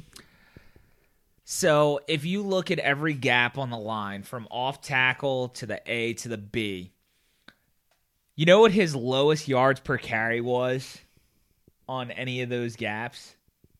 No, tell me. Yeah, give me a, give me a guess. What a ballpark of what you think his lowest yards per carry was in uh in one of those gaps. Uh, I'm gonna go ahead and say his off tackle percentage was lowest. Nope, you're wrong. I'm wrong. B gap right side, and his yards per carry was four point five. Huh, that's pretty interesting. That was his lowest. His highest was actually off tackle, um, left hand side, and I think it was somewhere around six point one. Of course, off of one of the best left tackles in Yeah. the league. but, but that, it was interesting just because I, like I've always been a big Ingram fan. Even when they drafted him, it took him a while. It took him two years to really get his feet wet, playing in a you know an RBBC running back by committee. Yeah. And once you saw him started started getting more of those carries, like you talk about, not necessarily being a, a true workhorse per se, but he was getting the bulk. He was getting the 15, 16 carries. Right. And you just saw him And sort of elevate that. his game. Right. Dude, he's been unbelievable since. Um, so I just wanted to give a quick uh quick shout to my boy Ingram because dude, I love him and I I was man. it I'm- was I'm- a gut punch for me when he was Even uh, my mom when- talks about that, you know, to this day. Like I'm sure your parents talk about, oh, I wish we had Mark Ingram back. I mean, dude, like he was the ultimate locker room guy. He was the, you know, just Well, what the you wanted in the Titans- locker room. the Titans, of course, made fun of Oh, that yeah, after uh, Big because truce, woo woo. yeah, like dude, big trust.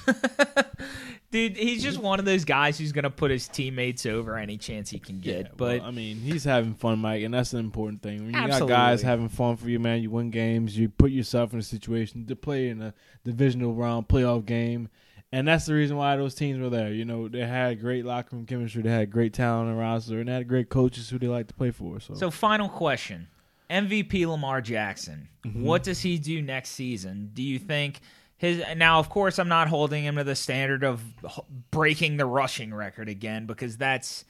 I just don't think that's sustainable. But does Lamar Jackson keep up the high level of play and win a lot of games for the Ravens? well, Mike, I'm gonna go ahead and tell you this. I think the AFC North is flipping to the Ravens. Um, the reason why I say that is because I really feel like a team like the Steelers are kind of in limbo right now with Big Ben kind of he's in, you know, he's in limbo. That's one of those guys we're not really hearing about in the offseason. We're probably gonna hear a little bit more about when it comes down to the draft, probably fall camp, things like that.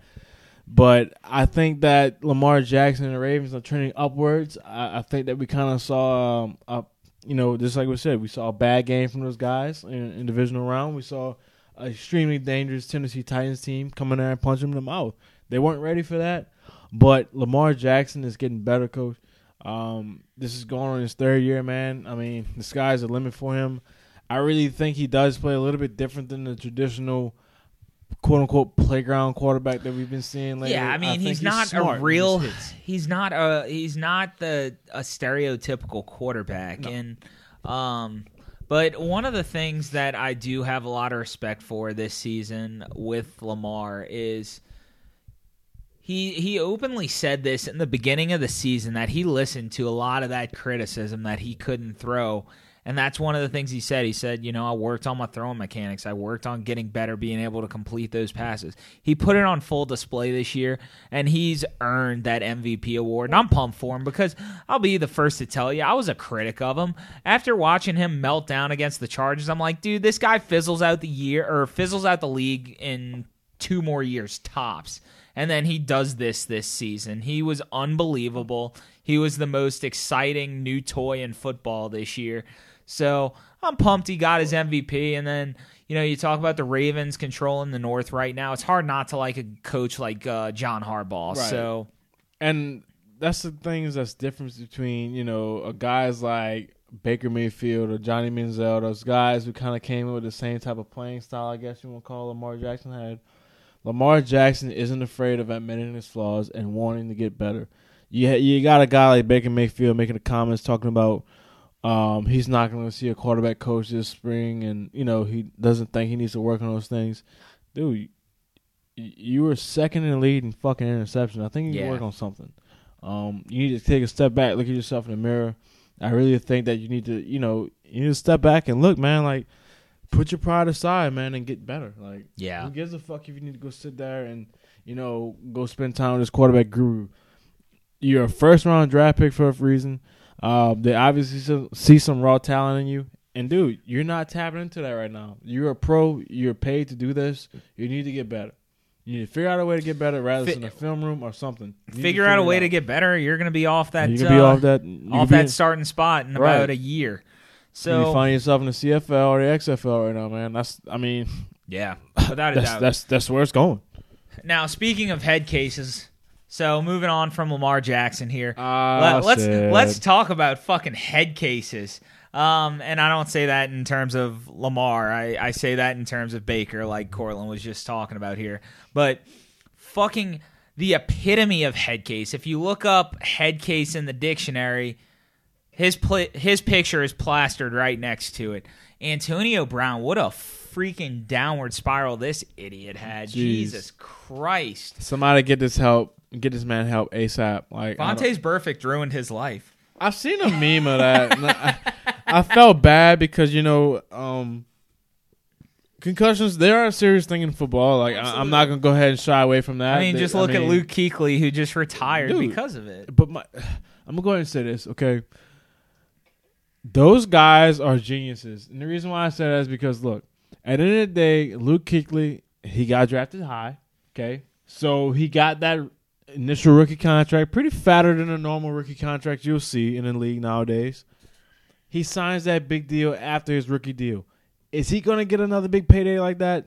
No, probably not. So why would he go ahead and bash his head in for another what two year deal for seven point five million? Yeah, one point two million guaranteed. You might get a roster bonus. Fuck that, dude. He made his money. He made the smart move. He's going to use his brain to make him more money and he's getting out at the right time. Like yeah. I don't see the Carolina Panthers winning anytime soon in their They future. went full rebuild. They're, they're, they're in full rebuild mode right now. He's getting out while he can. Yeah, he's getting out while his name is still relevant, and he's going to have some opportunities to go ahead and, and you know affect the Carolina Panthers yeah. in some coaching positions, some analyst roles, things like that. Shout out to him, man. He's, he's using his head. Hell he's going to make some I, money for big, himself, and I'm big for that. I'm a big Kuechly fan. Um, but someone who's not doing that, obviously Antonio Brown. Jesus. So. the timeline of Brown, I mean, where do you want to freaking start with this? I mean, it goes back to Pittsburgh. He starts making the unwanted noise. He goes to the Raiders. That became a big signing. Then he started causing commotion about the helmets. Then he's just not showing up to camp. He meets with Mike Mayock. Then he goes on Twitter about Mike Mayock and what a piece of shit Mike Mayock is. Then he goes to the Patriots. He gets cut by them, heralds how great the Patriots are. A day later, he's shitting on the Patriots. And of course, now he's he's in the middle of he's in the middle of I think he is he I don't know if he's still under house arrest. I can't follow along, but a long list of dirty laundry that this dude has just been dealing with for the last calendar year or so and it's dude, it is absolutely batshit crazy. Did you see the video of him yelling at the cops and his uh his ex girlfriend while the kids are around? I'm just like, dude, you're a psycho. Like, I mean, at the end of the day, Mike, we're grown men. We have children. Um, we understand the importance of family. We understand the importance of setting good examples for young, you know, rather our kids, rather the kids on the street, anything. We're trying to do the best we can. We make mistakes. We have those trials and tribulations, but at the same time, like, what the fuck? Like, I, I don't I don't really know what to say about it. Um, I'm lost for words because AB was one of those guys who you really rooted for. Uh, he was a fifth, sixth round pick in the NFL. He got a guy who was chip on the shoulder, similar to what we was talking about, trying to prove himself. Uh, Mike Tomlin, kudos to him. He can he needs he needs to be coach of the fucking decade for dude. dealing with that dude for that fucking You know long. what? You know what's That's crazy about it? Yeah. Like- side sidetrack to uh, Mike Tomlin here. What's crazy about Mike Tomlin He needs is, to be coach of the year this year, dude. I said I, I've been saying for years Mike Tomlin is overrated, Absolutely. but this Well, year, absolutely, but you know. yeah, uh, this year I think I, I I have a new level of respect for uh, Mike Tomlin because he did really well with that Pittsburgh roster that was completely depleted. He lost his th- the he lost the killer bees. He lost Le'Veon Bell. He lost Antonio Brown. He lost Big Ben injury, and he was still competitive. He was still on the brink of the playoffs. So kudos to him. But dealing with those two shit zippers, meaning Bell and Brown, for all that time, I don't know how the hell he did it. That dude deserves a medal. No doubt. I mean, when you have personalities like that that you have to constantly, you know, contain, control, whatever you want to call it. I'm saying contain and control because what do you do? Like, Yeah. dude, but Because on one hand, I mean, we're not talking about just middle of the road receiver. No, Antonio Brown was the best receiver in football No for years. Le'Veon Bell was the best running Running back, back. in football for years. And you give them a little bit of a pass because the talent is there. They're not a quarterback, so it's not like they're making enough noise to where it's really going to affect your team per se. Right. But once those two started getting their paydays, started coming up on contracts, that's when you saw the wheels kind of just start falling off one by one. Yep. But oh, dude, it's crazy. But Antonio Brown, obviously, he's on a whole nother level than Bell. Yeah. Bell Bell just wanted his money. Antonio Brown's just a fucking psychopath. Well, dude, honestly, uh, I think that Antonio Brown really has a serious issue. I really think he has CTE. My, I don't want, I don't want to go ahead and say uh, that. You know he he's sick in the head. He has. I'll, I'll, I'll go ahead that. and say it. I'll, I'll say it. The dude needs to be put in padded rooms Dude. and stay there. He does not need to be in the public. You listen to his tirades and just looking at his Twitter account. I'm trying to be nice right now, man. Fuck. I'm not. I mean, Like, he's I a fucking it, but- moron. But, goddamn, like that's that comes upon a time where you gotta calm the fuck down. Like, there's a lot of guys who's you know they're reaching out to him, trying to help him. Mike, like this is a this is a, a serious situation. This is I know a lot of people are sitting there laughing about him. Oh, he's a fucking idiot. Yeah, he might be, but fuck, this dude needs help, man. Like he's got banged in the head several times. Uh, he's been through a lot of things throughout. You know his high school career, I'm sure, his college career, I'm sure that we don't even know about Yeah. as far as injuries concerns, um, he needs fucking help, man. Because there ain't there there's no way someone's supposed to be conducting himself like that as Dude, a he- fucking yeah, adult. without like, a doubt, there's he's got way. screws Like, loose. You've you've got fucking children, my guy. Like, Yeah. what do you think those kids see when they see their daddy on TV acting a fucking asshole? Well, dude, you're like- degrading. Were you degrading their fucking mother? You're degrading their mother. You're like- yelling at the cops who are getting the mother out of the situation like that's fucking crazy, because you man. Like, called them to. And I just, dude, I don't get that's it. that's that's heartbreaking for the kids because I'm sitting there and like that's how the fuck are you gonna be remembered Yeah. by your kids? You know what I'm saying? Like dad, oh daddy was an NFL player, but he was a fucking nutcase. Like he couldn't control himself. He had the cops coming, this and that. He couldn't control himself on social media. My dad was a Twitter gangster. That's fucking terrible. Yeah. Like if your dad is on social media hiding behind a keyboard, you're a bitch. Yeah. You don't like that's not something that's role model uh uh worthy I will call like Right. Like you, need go back and look shut at that stuff. up, Yeah. man. Like that's unbelievable. And there's a difference between being articulate about it and just being a loose cannon. And dude, he's beyond loose he's cannon. beyond loose. Like it's it's to the point where he's just But we had to we had to touch on a little Yeah. Antonio Brown just because that has been such a hot story this year. So let's go back. Let's let's let's go ahead and, and forward about some hometown shit, man. Like they had a lot of special seasons this year, man. So let's go ahead and yeah, elaborate on for that sure. So let's uh, let's start with let's keep it with football yeah, uh, for right now. Yeah. But LSU, LSU. I'm not a big LSU fan. I've already said that on this podcast. But this season was one for the ages. I watched I watched both playoff games. I did watch the Alabama game. I did watch the Texas game. So those were the four games that I checked out from LSU. And of course, they go into Alabama. You're not exactly sure what to make because you're going into Alabama where you've lost however many years in a row. And they win. They beat Bama. And not only beat them, they broke them. Alabama had no answer. And when I tell you this, that score might have been close, but that game was not close. My- LSU bent them over a barrel and pounded the shit out of them. They did whatever they wanted. Joe Burrow laid his balls on the table in Tuscaloosa and said, Watch me do work. Try to stop me. I wish You we had that can't." kid. I wish we had that kid in the New Orleans Saints uniform. I think every I think team every wishes team wish they had that kid. But at the same time, like I think LSU really did something special here. I think we've seen one of those best teams Well, dude, ever I, see. I, I told you because you asked me that when you walked into my house before we recorded. Was is LSU one of the best teams ever? And I, and I'll say it as much as I loathe LSU, I loved them this year. They were so They're fun, to watch. man. Like Joe that's- Burrow, Coach O.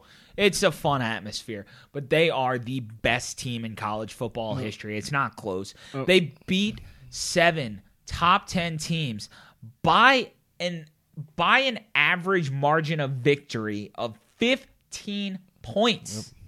That's more than two touchdowns and two extra points that's- they that's beat them special, by man. an average of 15. And on top of that, that margin would be a lot worse if Bama didn't have that lucky long play at the end of that game. So, And if they didn't take Burrow out the fucking game, yeah.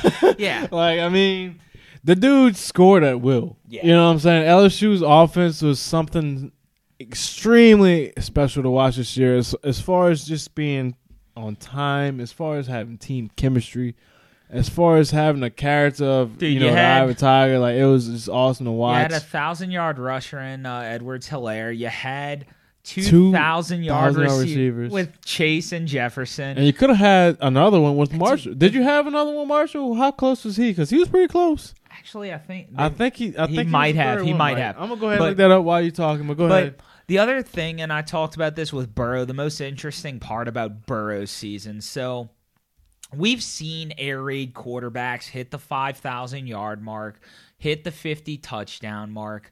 You've seen guys like Graham Harrell from Texas Tech. Um, Right. Colt Brennan, I wouldn't call an air Brennan, raid. I wouldn't call an air raid offense because he threw a relatively Hawaii. low number of passes, but he played in Hawaii. It wasn't Hawaii. a Power Five school. June Jones. But you had Graham Harrell, and you've had you've seen guys have these kind of gaudy numbers, but not on this level, not against the SEC. Burrow had the greatest single season of any college football player I've ever seen. Not the best career, but the best single season. And LSU had the best single season of any team. And for them to go on a storybook run here, they 15 and 0 with a national championship, destroying everything in their path was unbelievable. And like I said, it was just exciting to watch. Yeah, man. As far as true playmakers and and true offensive talent, I think we've seen uh, a match made in heaven as far as just being a perfect fit for everyone. As far as Joe Brady coming in, as far as Steve Ensminger coming in, uh, I think those two were, well, those three were perfect match made in heaven. Um, you're having an old school guy coming in. He's got the roots tied to LSU. Uh, he knows how to play quarterback at LSU. He knows what it takes to play quarterback at LSU and Steve Ensminger. You got a guy in Joe Brady who's very hungry. He's coming in. He's got something to prove from Ohio State. Well, it's that you, fun. It's that that fundamental of good cop, bad yeah, cop. Almost. You got youth versus old perfect, school, man. and it's like, a good it's, mix. It's, it's, great mixes, man. And you really seen the magic ignited this year, man. And you seen Joe Brady be able to be himself. That's what you've seen this year. You've seen a guy who had the confidence of being himself, and a guy who you know enjoyed being a quarterback and being a face of a team, and he he enjoyed being that villain because I really felt like he was a villain this year. As far as you know, being a guy who has something to prove this year, being a guy who was doubted, being a guy who you know didn't have enough going his way when he was at Ohio State, being a guy who was benched for you know the likings of uh, Dwayne Haskins and those cats. He had opportunity at LSU. Joe Burrow, Ed Orgeron, those guys talked it away and to being one of those teams that will forever be remembered. And what I mean by that, Mike, I mean my son Heath is five. I brought him to the Arkansas game, and that was one of his best moments of his life. He still tells me that he's five years old. He's like, "Dad, that was so much fun. That was the best moment of my life." Guess what? Because he's seen guys have fun on the field, and he's seen the emotion on sideline when guys really play for each other and love each other and that's the whole special thing about LSU, man. They had guys who really played for each other there, and it was so special to watch. Well, it's hard not to want to play like that when you have a head coach like Coach O, who's just this homegrown Louisiana boy, right? And he never forgot his roots. That's always going to be a uh, an emotional and drawing story. That's always going to be a powerful impact on someone as a player, and as cliche and you know as typical as this is of me, but bringing up the same thing with Nicholls. You're seeing that with Tim Rebowe. You know, uh, these guys in guys South Rebowe, Louisiana, eh, they're playing for homegrown coaches, and that's fucking cool. Yeah. If nothing else, it's cool. Yeah. Um. You're but able to have your family and your loved ones come and see you play, and you're able to have that family atmosphere everywhere you go, regardless if it's in a dorm room, regardless in the football field, regardless if it's driving 30 minutes or an hour to your house. You're able to have that feeling. Even if you live in Texas, those guys at LSU make you feel like you're at home. Um, that's part of recruiting. Uh, that's part of you know the Louisiana vibe. Regardless if you're playing LSU football, and when you walk into someone's house in Louisiana, Mike, you feel that warmth of just being home and, and just being welcome. And that's the atmosphere that LSU and Coach Orgeron has adapted. That's what he's brought there. And that's what makes those recruits scream to go to LSU. And, dude, one of the coolest moments, you talk about people sort of adopting and just loving that homegrown style. But one of the coolest moments of this college football season was Joe Burrow. I think it was on senior night Instead of spelling his name B U R R O W, he spells it with the E A U X at the end. That's really cool just because he, like you said, adopted that lifestyle. And, you know, he talked about that. He's like, dude, this place gave me a chance. And then, dude, his Heisman speech, Jesus, man.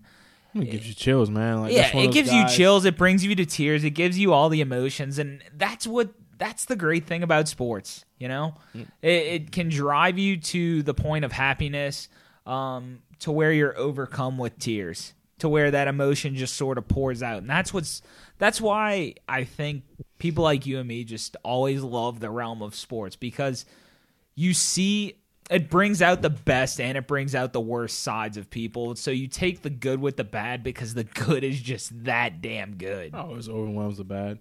You when you have guys like Lil Boosie shouting out Joe Burrow and shit, man, like Set set, it it off. off and this motherfucker, man, like shit like that, bro. It's it's awesome to see when Louisiana is able to bond together and put it, put aside all the bullshit.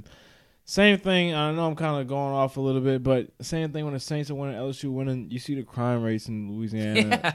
drop It's a good parallel, dude. It's just a great parallel. So you want to see Louisiana sports have success, regardless of high school level, college level, professional level. Those guys, girls, whoever it is playing coach, it, it, it matters a lot to the people in Louisiana, and the people in Louisiana support it. Going back to even the College World Series, not the College World Series, excuse me, Little League World Series. hmm One of those guys from Louisiana went out there and balled, man. Like that's Dude. important. Well, th- shit, man. Let's dive into that for one quick second before we get into another sports arena, which is the Smoothie King Center, where the good old New Orleans Pelicans play. But before we dive into that Little League World Series, dude, that was that was so much fun, dude. That team had a lot of swag. Um, dude, Reece Roussel, which I don't know if you know, he's He a, goes to Lutcher.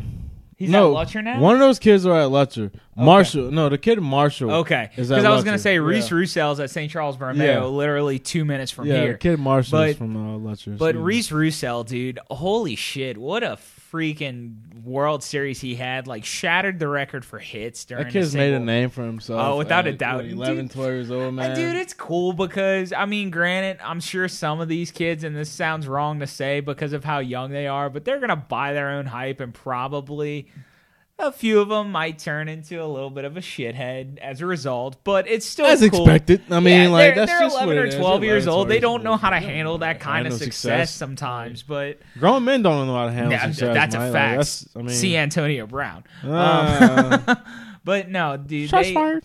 they um they they were awesome to watch. It was fun. It was cool seeing the videos of them returning home, uh, coming through the airport. Everyone's giving them a standing ovation. Them returning to schools after the series was over, and the schools giving them a standing ovation. Just really awesome watching some young kids succeed and do something great. And then, of course, like it or not, you know, they went to the White House. That's that's a cool moment, regardless whether you like the president or not.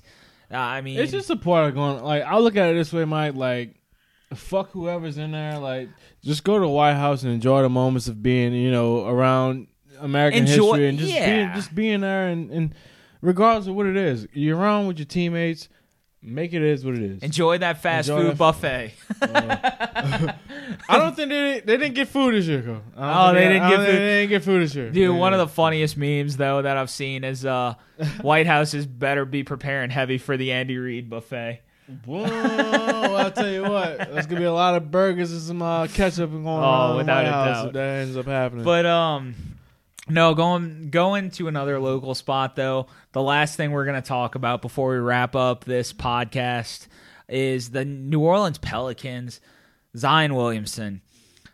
Nothing else mattered until the day Zion made his debut. Now, I've told you this on more than one occasion, and I used to tell you this when we do our radio show in college. I don't watch regular season basketball. It's worthless. It's pointless. It doesn't matter because teams don't get serious till after the All Star break. So once NFL season's over, I'll pay attention to basketball because that's when basketball gets good. And then on top of that, it doesn't even really get great until the playoffs. Teams start buckling down. But I'll tell you why I watched regular season basketball, which, like I said, doesn't happen often. Zion made his debut, and there was no way in hell I was missing that. This guy is a transcendent star, and in that debut, because he was basically playing on a limited amount of minutes, even in that limited amount of minutes, you saw the LeBron esque kind of impact he has on the game because during that fourth quarter, he scores 18 points. And for, I think it was nine straight possessions, he accounted for something on that stat sheet, whether it was a rebound, whether it was an assist, whether it was a bucket. Oh, he made his felt. He made his uh, presence felt. Oh, dude! And then for Yeah. on top of that, you see him hit that first three. You're like, oh shit, okay. Well, I'm gonna go ahead and tell you this. I was shocked when he shot. He pulled up and shot a three. Now I was like, oh wait, wait, no, oh, oh, Okay.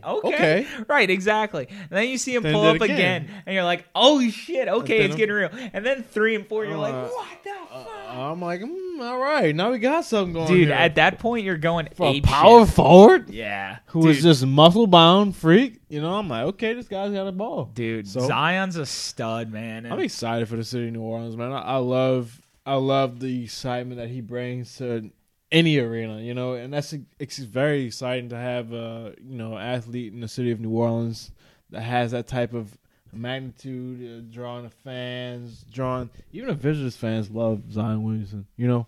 So Well, dude, he's a that- transcendent star. it's it's awesome to see that the support that the kids get, um, especially this whole New Orleans Pelicans team. Like as far as the youth core, um, you got guys like you know I'm going to say this. I love what Lonzo Ball's been doing this year. Oh, As- without as a doubt. he's been healthy.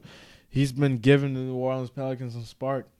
Akil Alexander, like I mean, he's been one of those rookies who nobody's really talking about, but I really think he's a starting point guard. Once he, yeah, once once uh once Nickeil starts getting some minutes, I mean, dude, he can definitely be a great two guard. One of the things that I saw from him in summer league, uh, that was very, uh, to me, it was very Jamal Crawford esque.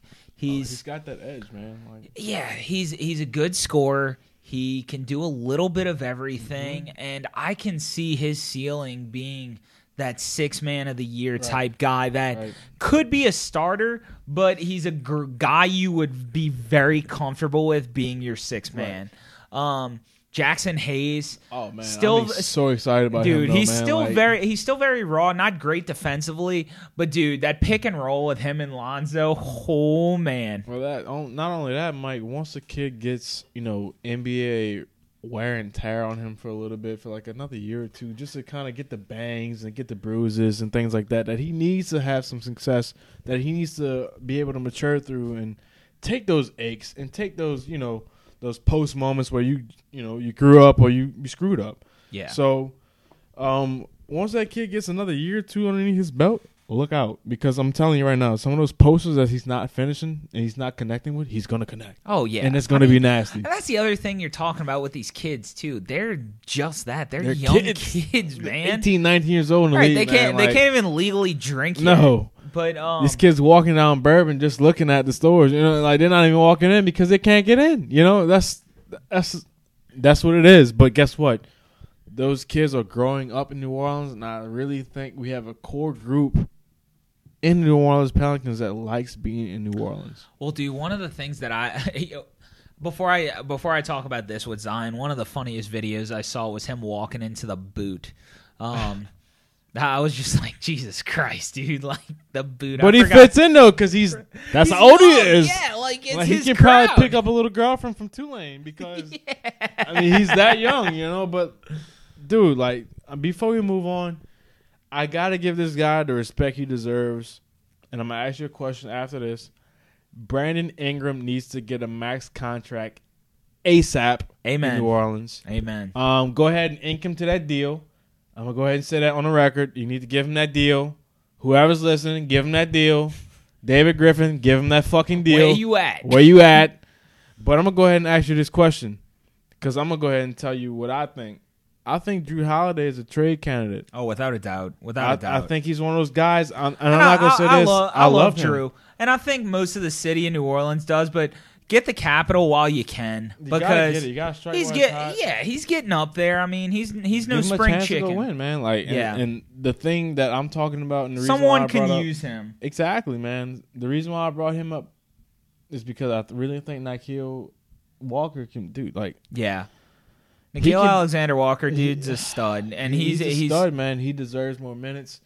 Um, I think you got a guy like Lonzo Ball. Like I think Lonzo Ball is going to be able to be the leader of this team if you allow him to be the leader of that team. Well, dude, and the good thing is you get him, uh, you get him another Josh big Hart. surrounded. yeah, Josh Hart's been unbelievable, dude. So like that's what I'm. You're so Yeah. guard heavy. Like Yeah. what do you do? Like Yeah. you have a guy like Jrue Holiday who is expendable. The reason why I say that is because yeah, he's going to give you maybe 25 to 30 a night sometimes, maybe 35 on a great yeah, night. I think he was actually going off while we were recording this. But guess what? We're 19 and 29 with him.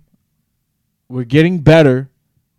He's getting older. Yeah. The team is getting younger. Do you understand my chemistry? No, here? So that's- absolutely. that's, and, that's, and that's the thing that. too. That uh, saying trade Jrue Holiday is not a knock on Holiday. No. It's playing the long game. It's playing the long and uh, game. you know it's interesting you bring this up because one of the things I get knocked for from a couple of people um, is I said when the Saints were after their third seven and nine season in a row, I was saying why don't they just trade Drew Brees for the draft capital? You could still probably get a first. Uh, or definitely a first and more, maybe a second first form. Why not do it? Strike while the iron's hot. Because at that point, it didn't look like the Saints were trending upward in any sense of the word. They were missing on draft picks.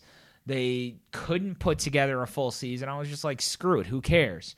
Um, but in a different breath, I, I feel similar to Holiday, and a lot of people I think feel that way. Is and it- and again, it's just not a knock on Holiday. It's like, all right, well, let's play the long game here. Um, but yeah, you know, uh, one of the things I want to touch on now that I've answered your question about Holiday, Zion.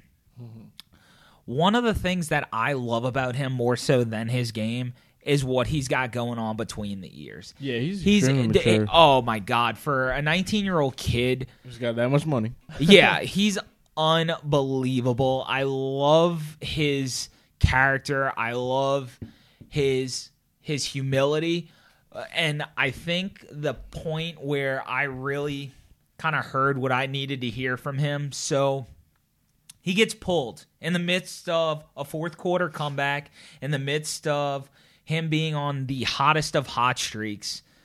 He gets pulled because the training staff went to Gentry and said, Hey, he's at his cap. Get him out now.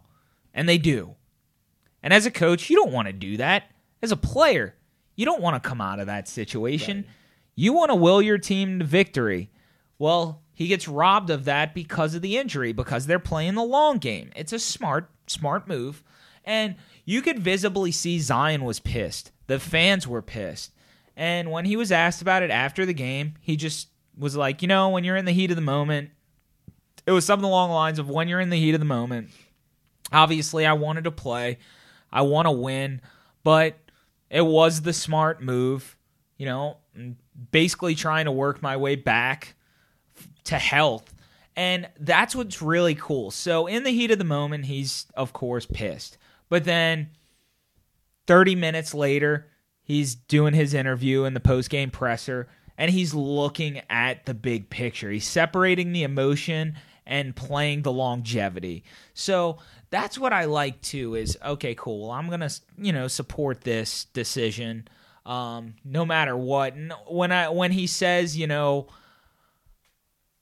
we're playing a long game here, you could feel that it was there was genuineness to it. You know, it wasn't just, hey, I'm just gonna say this because I'm talking to the media. No.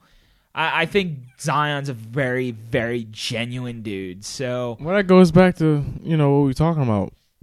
We have a young core in New Orleans who wants to be in New Orleans, yeah. and he's one of those kids who wants to be in New Orleans. Yeah. Like he he understands the importance of you know going to a place, establishing yourself, and being loyal, and you know he's he's he's understanding that, and that's huge for a 19 year old Well, that's what's cool about this new generation too, and I I love this past NBA draft because of the personalities. One of my favorite moments was uh, uh is it Coby White who was drafted by Chicago, uh, point guard. His teammates gets drafted uh earlier than they expected, and dude, you just see his face light, Light up. up. light up, and he's like, "Wait, what?" And he goes on this just awesome Dope, rant. yeah. He's like, dude, that's love. That's love, bro. And he's just given all the respect in the world to his teammates. And he was just like, dude, y'all don't know how hard Cam works. He deserves this. And that's what's cool about the new generation. There is that respect across the board, but there's also that competitiveness. It seems like the the newer generation, um, guys like Damon, people like that, they saw what happened with Durant. They saw what happened with LeBron. They jump ship and they get shit on by the echo chamber. And I think as a result of that, because of how talented the NBA is now, too, you know, the best athletes in the world are not playing football anymore. They're certainly not playing baseball. They're playing basketball. Mm. So the talent pool, as it continues to get deeper, I think guys are becoming that much more competitive to where they're going to want to stay with teams Right, longer. right. They're not getting drafted looking to get out immediately. Right. They want to try to build their own themselves. legacy because you see it with Jordan. He's the ghost that can never be achieved. It's oh well, how many rings he got, bruh? So I think they're trying to establish a new blueprint of what is success in the NBA, and I think that's cool. Well, you see a guy like Brandon Ingram coming down here and pressing the reset button. He's an All Star reserve. That's huge for a guy who was, you know, living under the shadow of LeBron, basically LeBron's stepchild uh, in the Lakers organization last year. I feel like Josh Hart, Lonzo Ball, and Brandon Ingram were LeBron's unwanted stepchildren. Um, he made that known, um, and that's fine. But at the same time, like you give those young guys an opportunity to shine, and those young guys want to play, and the guys want to make a name for themselves, no matter where it's at. They want to play ball. They drafted because they want to play ball, not because they want to build this fucking super team and be part of this fantasy uh, fantasy dream that people think it is. I'm gonna go ahead and say this. Yeah, Golden State Warriors. I'm gonna go back to that and say they were a fantasy team. But let's go back and talk about this, Mike. They were built in the fucking draft. Yeah, draft. they were they were built They in were the built draft. in the it wasn't free agent. It The wasn't only free- no, the only one that jumped there was Iggy, and it was well past his prime. Gave them some veteran presence, and then you had Durant, which Right, but you always gonna have those nice free agent signings, Yeah, those and, key role guys. And Durant was a freak incident because there was no, and this is why this gets talked about in the NBA is restructuring rookie contracts based on performance because it was a freak incident where they had the capital in the draft or uh, the cap room to sign Durant. That doesn't really happen. Yeah, so they they were able to do that because they drafted so well, and of course they formed this super team. Which, I mean, as far as teams go, there's no team that was as dominant in league history. They got to the postseason, they just freaking ran ran away with it. So, um, but yeah, and as far as that happening again, dude, that was a freak, absolute freak incident for them to be able to land Durant. So I don't think that happens again. But um, other than that, man, I think we've touched on all of our key points, and uh, I gotta fun, say, man. man, That dude, that was fun. It's the dude. It's been so damn long since we got to do this and just sit down and talk sports, and I think we've polished. This might have been a two and a half, three hour episode, but who cares, man? That was fun. That was I'm gonna listen to this in its entirety. Yeah, it, I it can't really wait. Fun, man. I was actually, you know, thinking about it on the way there, and I was thinking about it, you know, just the amount of time that you spend preparing yourself for just being able to live as an athlete, coach athletes and stuff like that. Uh, it's truly a blessing. Um, as far as giving back to you know the youth and showing those guys who Zion are, showing those guys who the Joe Burrows are. I was able to bring a couple of kids who were underprivileged kids to games and stuff like that, and watch those kids' face light up. And um, it showed me how much athletes and things like that really have uh, impact on these young kids' lives. And um, Well, you know, sports, can- man, it's, it's, it, brings people together. Like, Absolutely, it's a tight knit community, and kids can look at those guys and say, "Well, that could be me." right? It gives them that little sense of hope. It gives them that hope. you know? And you know, with you as a coach, I think it's admirable, and I think it's awesome what you're doing because I know you. I, I've heard parents say this about you. Um, you know, through people we know that you've coached, stuff like that. But just how much you care about those kids, dude. Like that's stuff that lasts a lifetime. You know. Well, yeah, you we what. posted this picture on Instagram um, of us doing this. We we basically did a recreation of a picture we took in college, posted on Instagram. You know, the first person to comment on it's good old Coach Dylan, who we used to work Shout out for. to Coach Dylan, dude, the man, the man. He uh He- you know, he was our he was our boss, so to speak, at Nicholls. Yeah, he was. He was the video coordinator. We worked under him. We kind of followed his lead and tried our best to make him look good. Um, but you know, Coach Dillon's one of those guys who, you know, we may we may not talk to him as much as we'd like, but dude, we see him. There's no love lost, and it's like we haven't had a seven year gap since seeing him. Well, the impact lasts forever. You know, a guy who is genuine with you, he's he's really respects you. You respect him. yeah, Going back to the whole respect thing, as far as you know, playing for a coach is respectable. absolutely. Uh, those guys remember that for a lifetime. You know, and that's the one thing that you know I myself hope I can uphold myself to, and uh, that's just one of those things. Well, this isn't you hold yourself as an ultimate goal for. Well, for me, dude, and it's crazy because I mean I've told you this. I washed out of sports. I didn't play high school ball in any in any sport. I, I played baseball growing up, and by the time I was a sophomore, I quit during my sophomore year to take a radio uh, or a PA opportunity for my high school softball team, just because I'm like, well, fuck, dude, I'm sitting the bench. I hate my coaches. I don't like what I'm doing, and you know, hindsight's twenty twenty. A lot of that's probably on me. I'm, you know, we talk about the youth in sports. I mean, as a 14 year old kid, I can tell you right now, I could probably go back, be an athlete, and be a better athlete just from a mental standpoint, just because I have a totally different outlook. It's, dude, it's tough. And I think now, I, I wish, I always think about this. I wish I played today versus back then because back then you had more old school coaches. Now you have that new age of players coaches and it'd be interesting to see Very interesting. because, dude, I'm I'm the type of guy I, like I can respond to criticism. I'm a very self-aware person, but the second you get in my face, yell at me if you did anything wrong throughout the course of a game, and I can see that, I'll pick it apart. But, um, like I said, man, I think it's awesome what you're doing. And uh, another thing I'd like to point out, you know, we had our fun run with uh, Nicholls intramurals for a little bit there Ah, and uh, you know, I'm the uh, uh, you remember the good old days of Mikey football. Mikey football. Chris Stubbs gave you a shout out. Oh, dude. Oh man. Stubbs. I tell you what, man. If you're gonna, if you guys are just gonna fuck around, you're gonna be out there on the intramural field with Mikey Hotard. Oh, Shout out to Stubbs. Shout out to the Stubbs is a good dude, The man. fuck is he doing with himself? now? I don't know, man, but he was a good dude. He couldn't win at Nicholls, but he was a good dude. He took care of us. Yeah. But um no man, it was fun. And uh, you know, one of the things that I will say, you got the coaching going, I still got the playing going, and as long as they are recruiting, I'm not gonna stop playing. Well, I'm gonna tell you what. I kind of hung my cleats up, and I'm just enjoying coaching the young bucks, and yeah.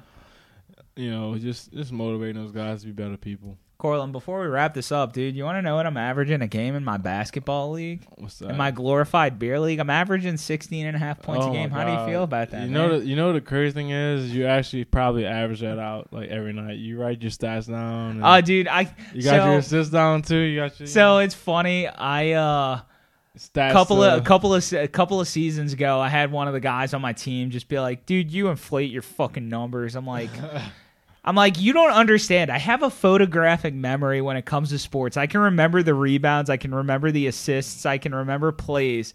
Like you see these, you see LeBron and stuff like memorize what happened on specific plays and. Because of my attention to detail in sports, I have that same kind of quality when I'm playing sports. So, just to prove this fucking guy wrong. Uh, and I told one of my other buddies this. I'm like, you know what, dude? I'm gonna. Add, I told my buddy, I'm like, I'm gonna literally keep track of all my stats, and then I'm gonna post them every single fucking week, just to fucking piss him off. And I did. Um, and and it was funny because he's still like, I think you inflate your stats, and I literally sat there one night, and I and I mentioned every single spot on the floor that I took a shot that night, and he was just like. That was bullshit. I'm like, all right, dude. Yeah, you're right. I'm just making it just up. making shots. like, I was just like, yeah, dude, whatever. But nah, man, sports are sports are fun. Sports are what tied people together. It's what tied you and us together. Yep.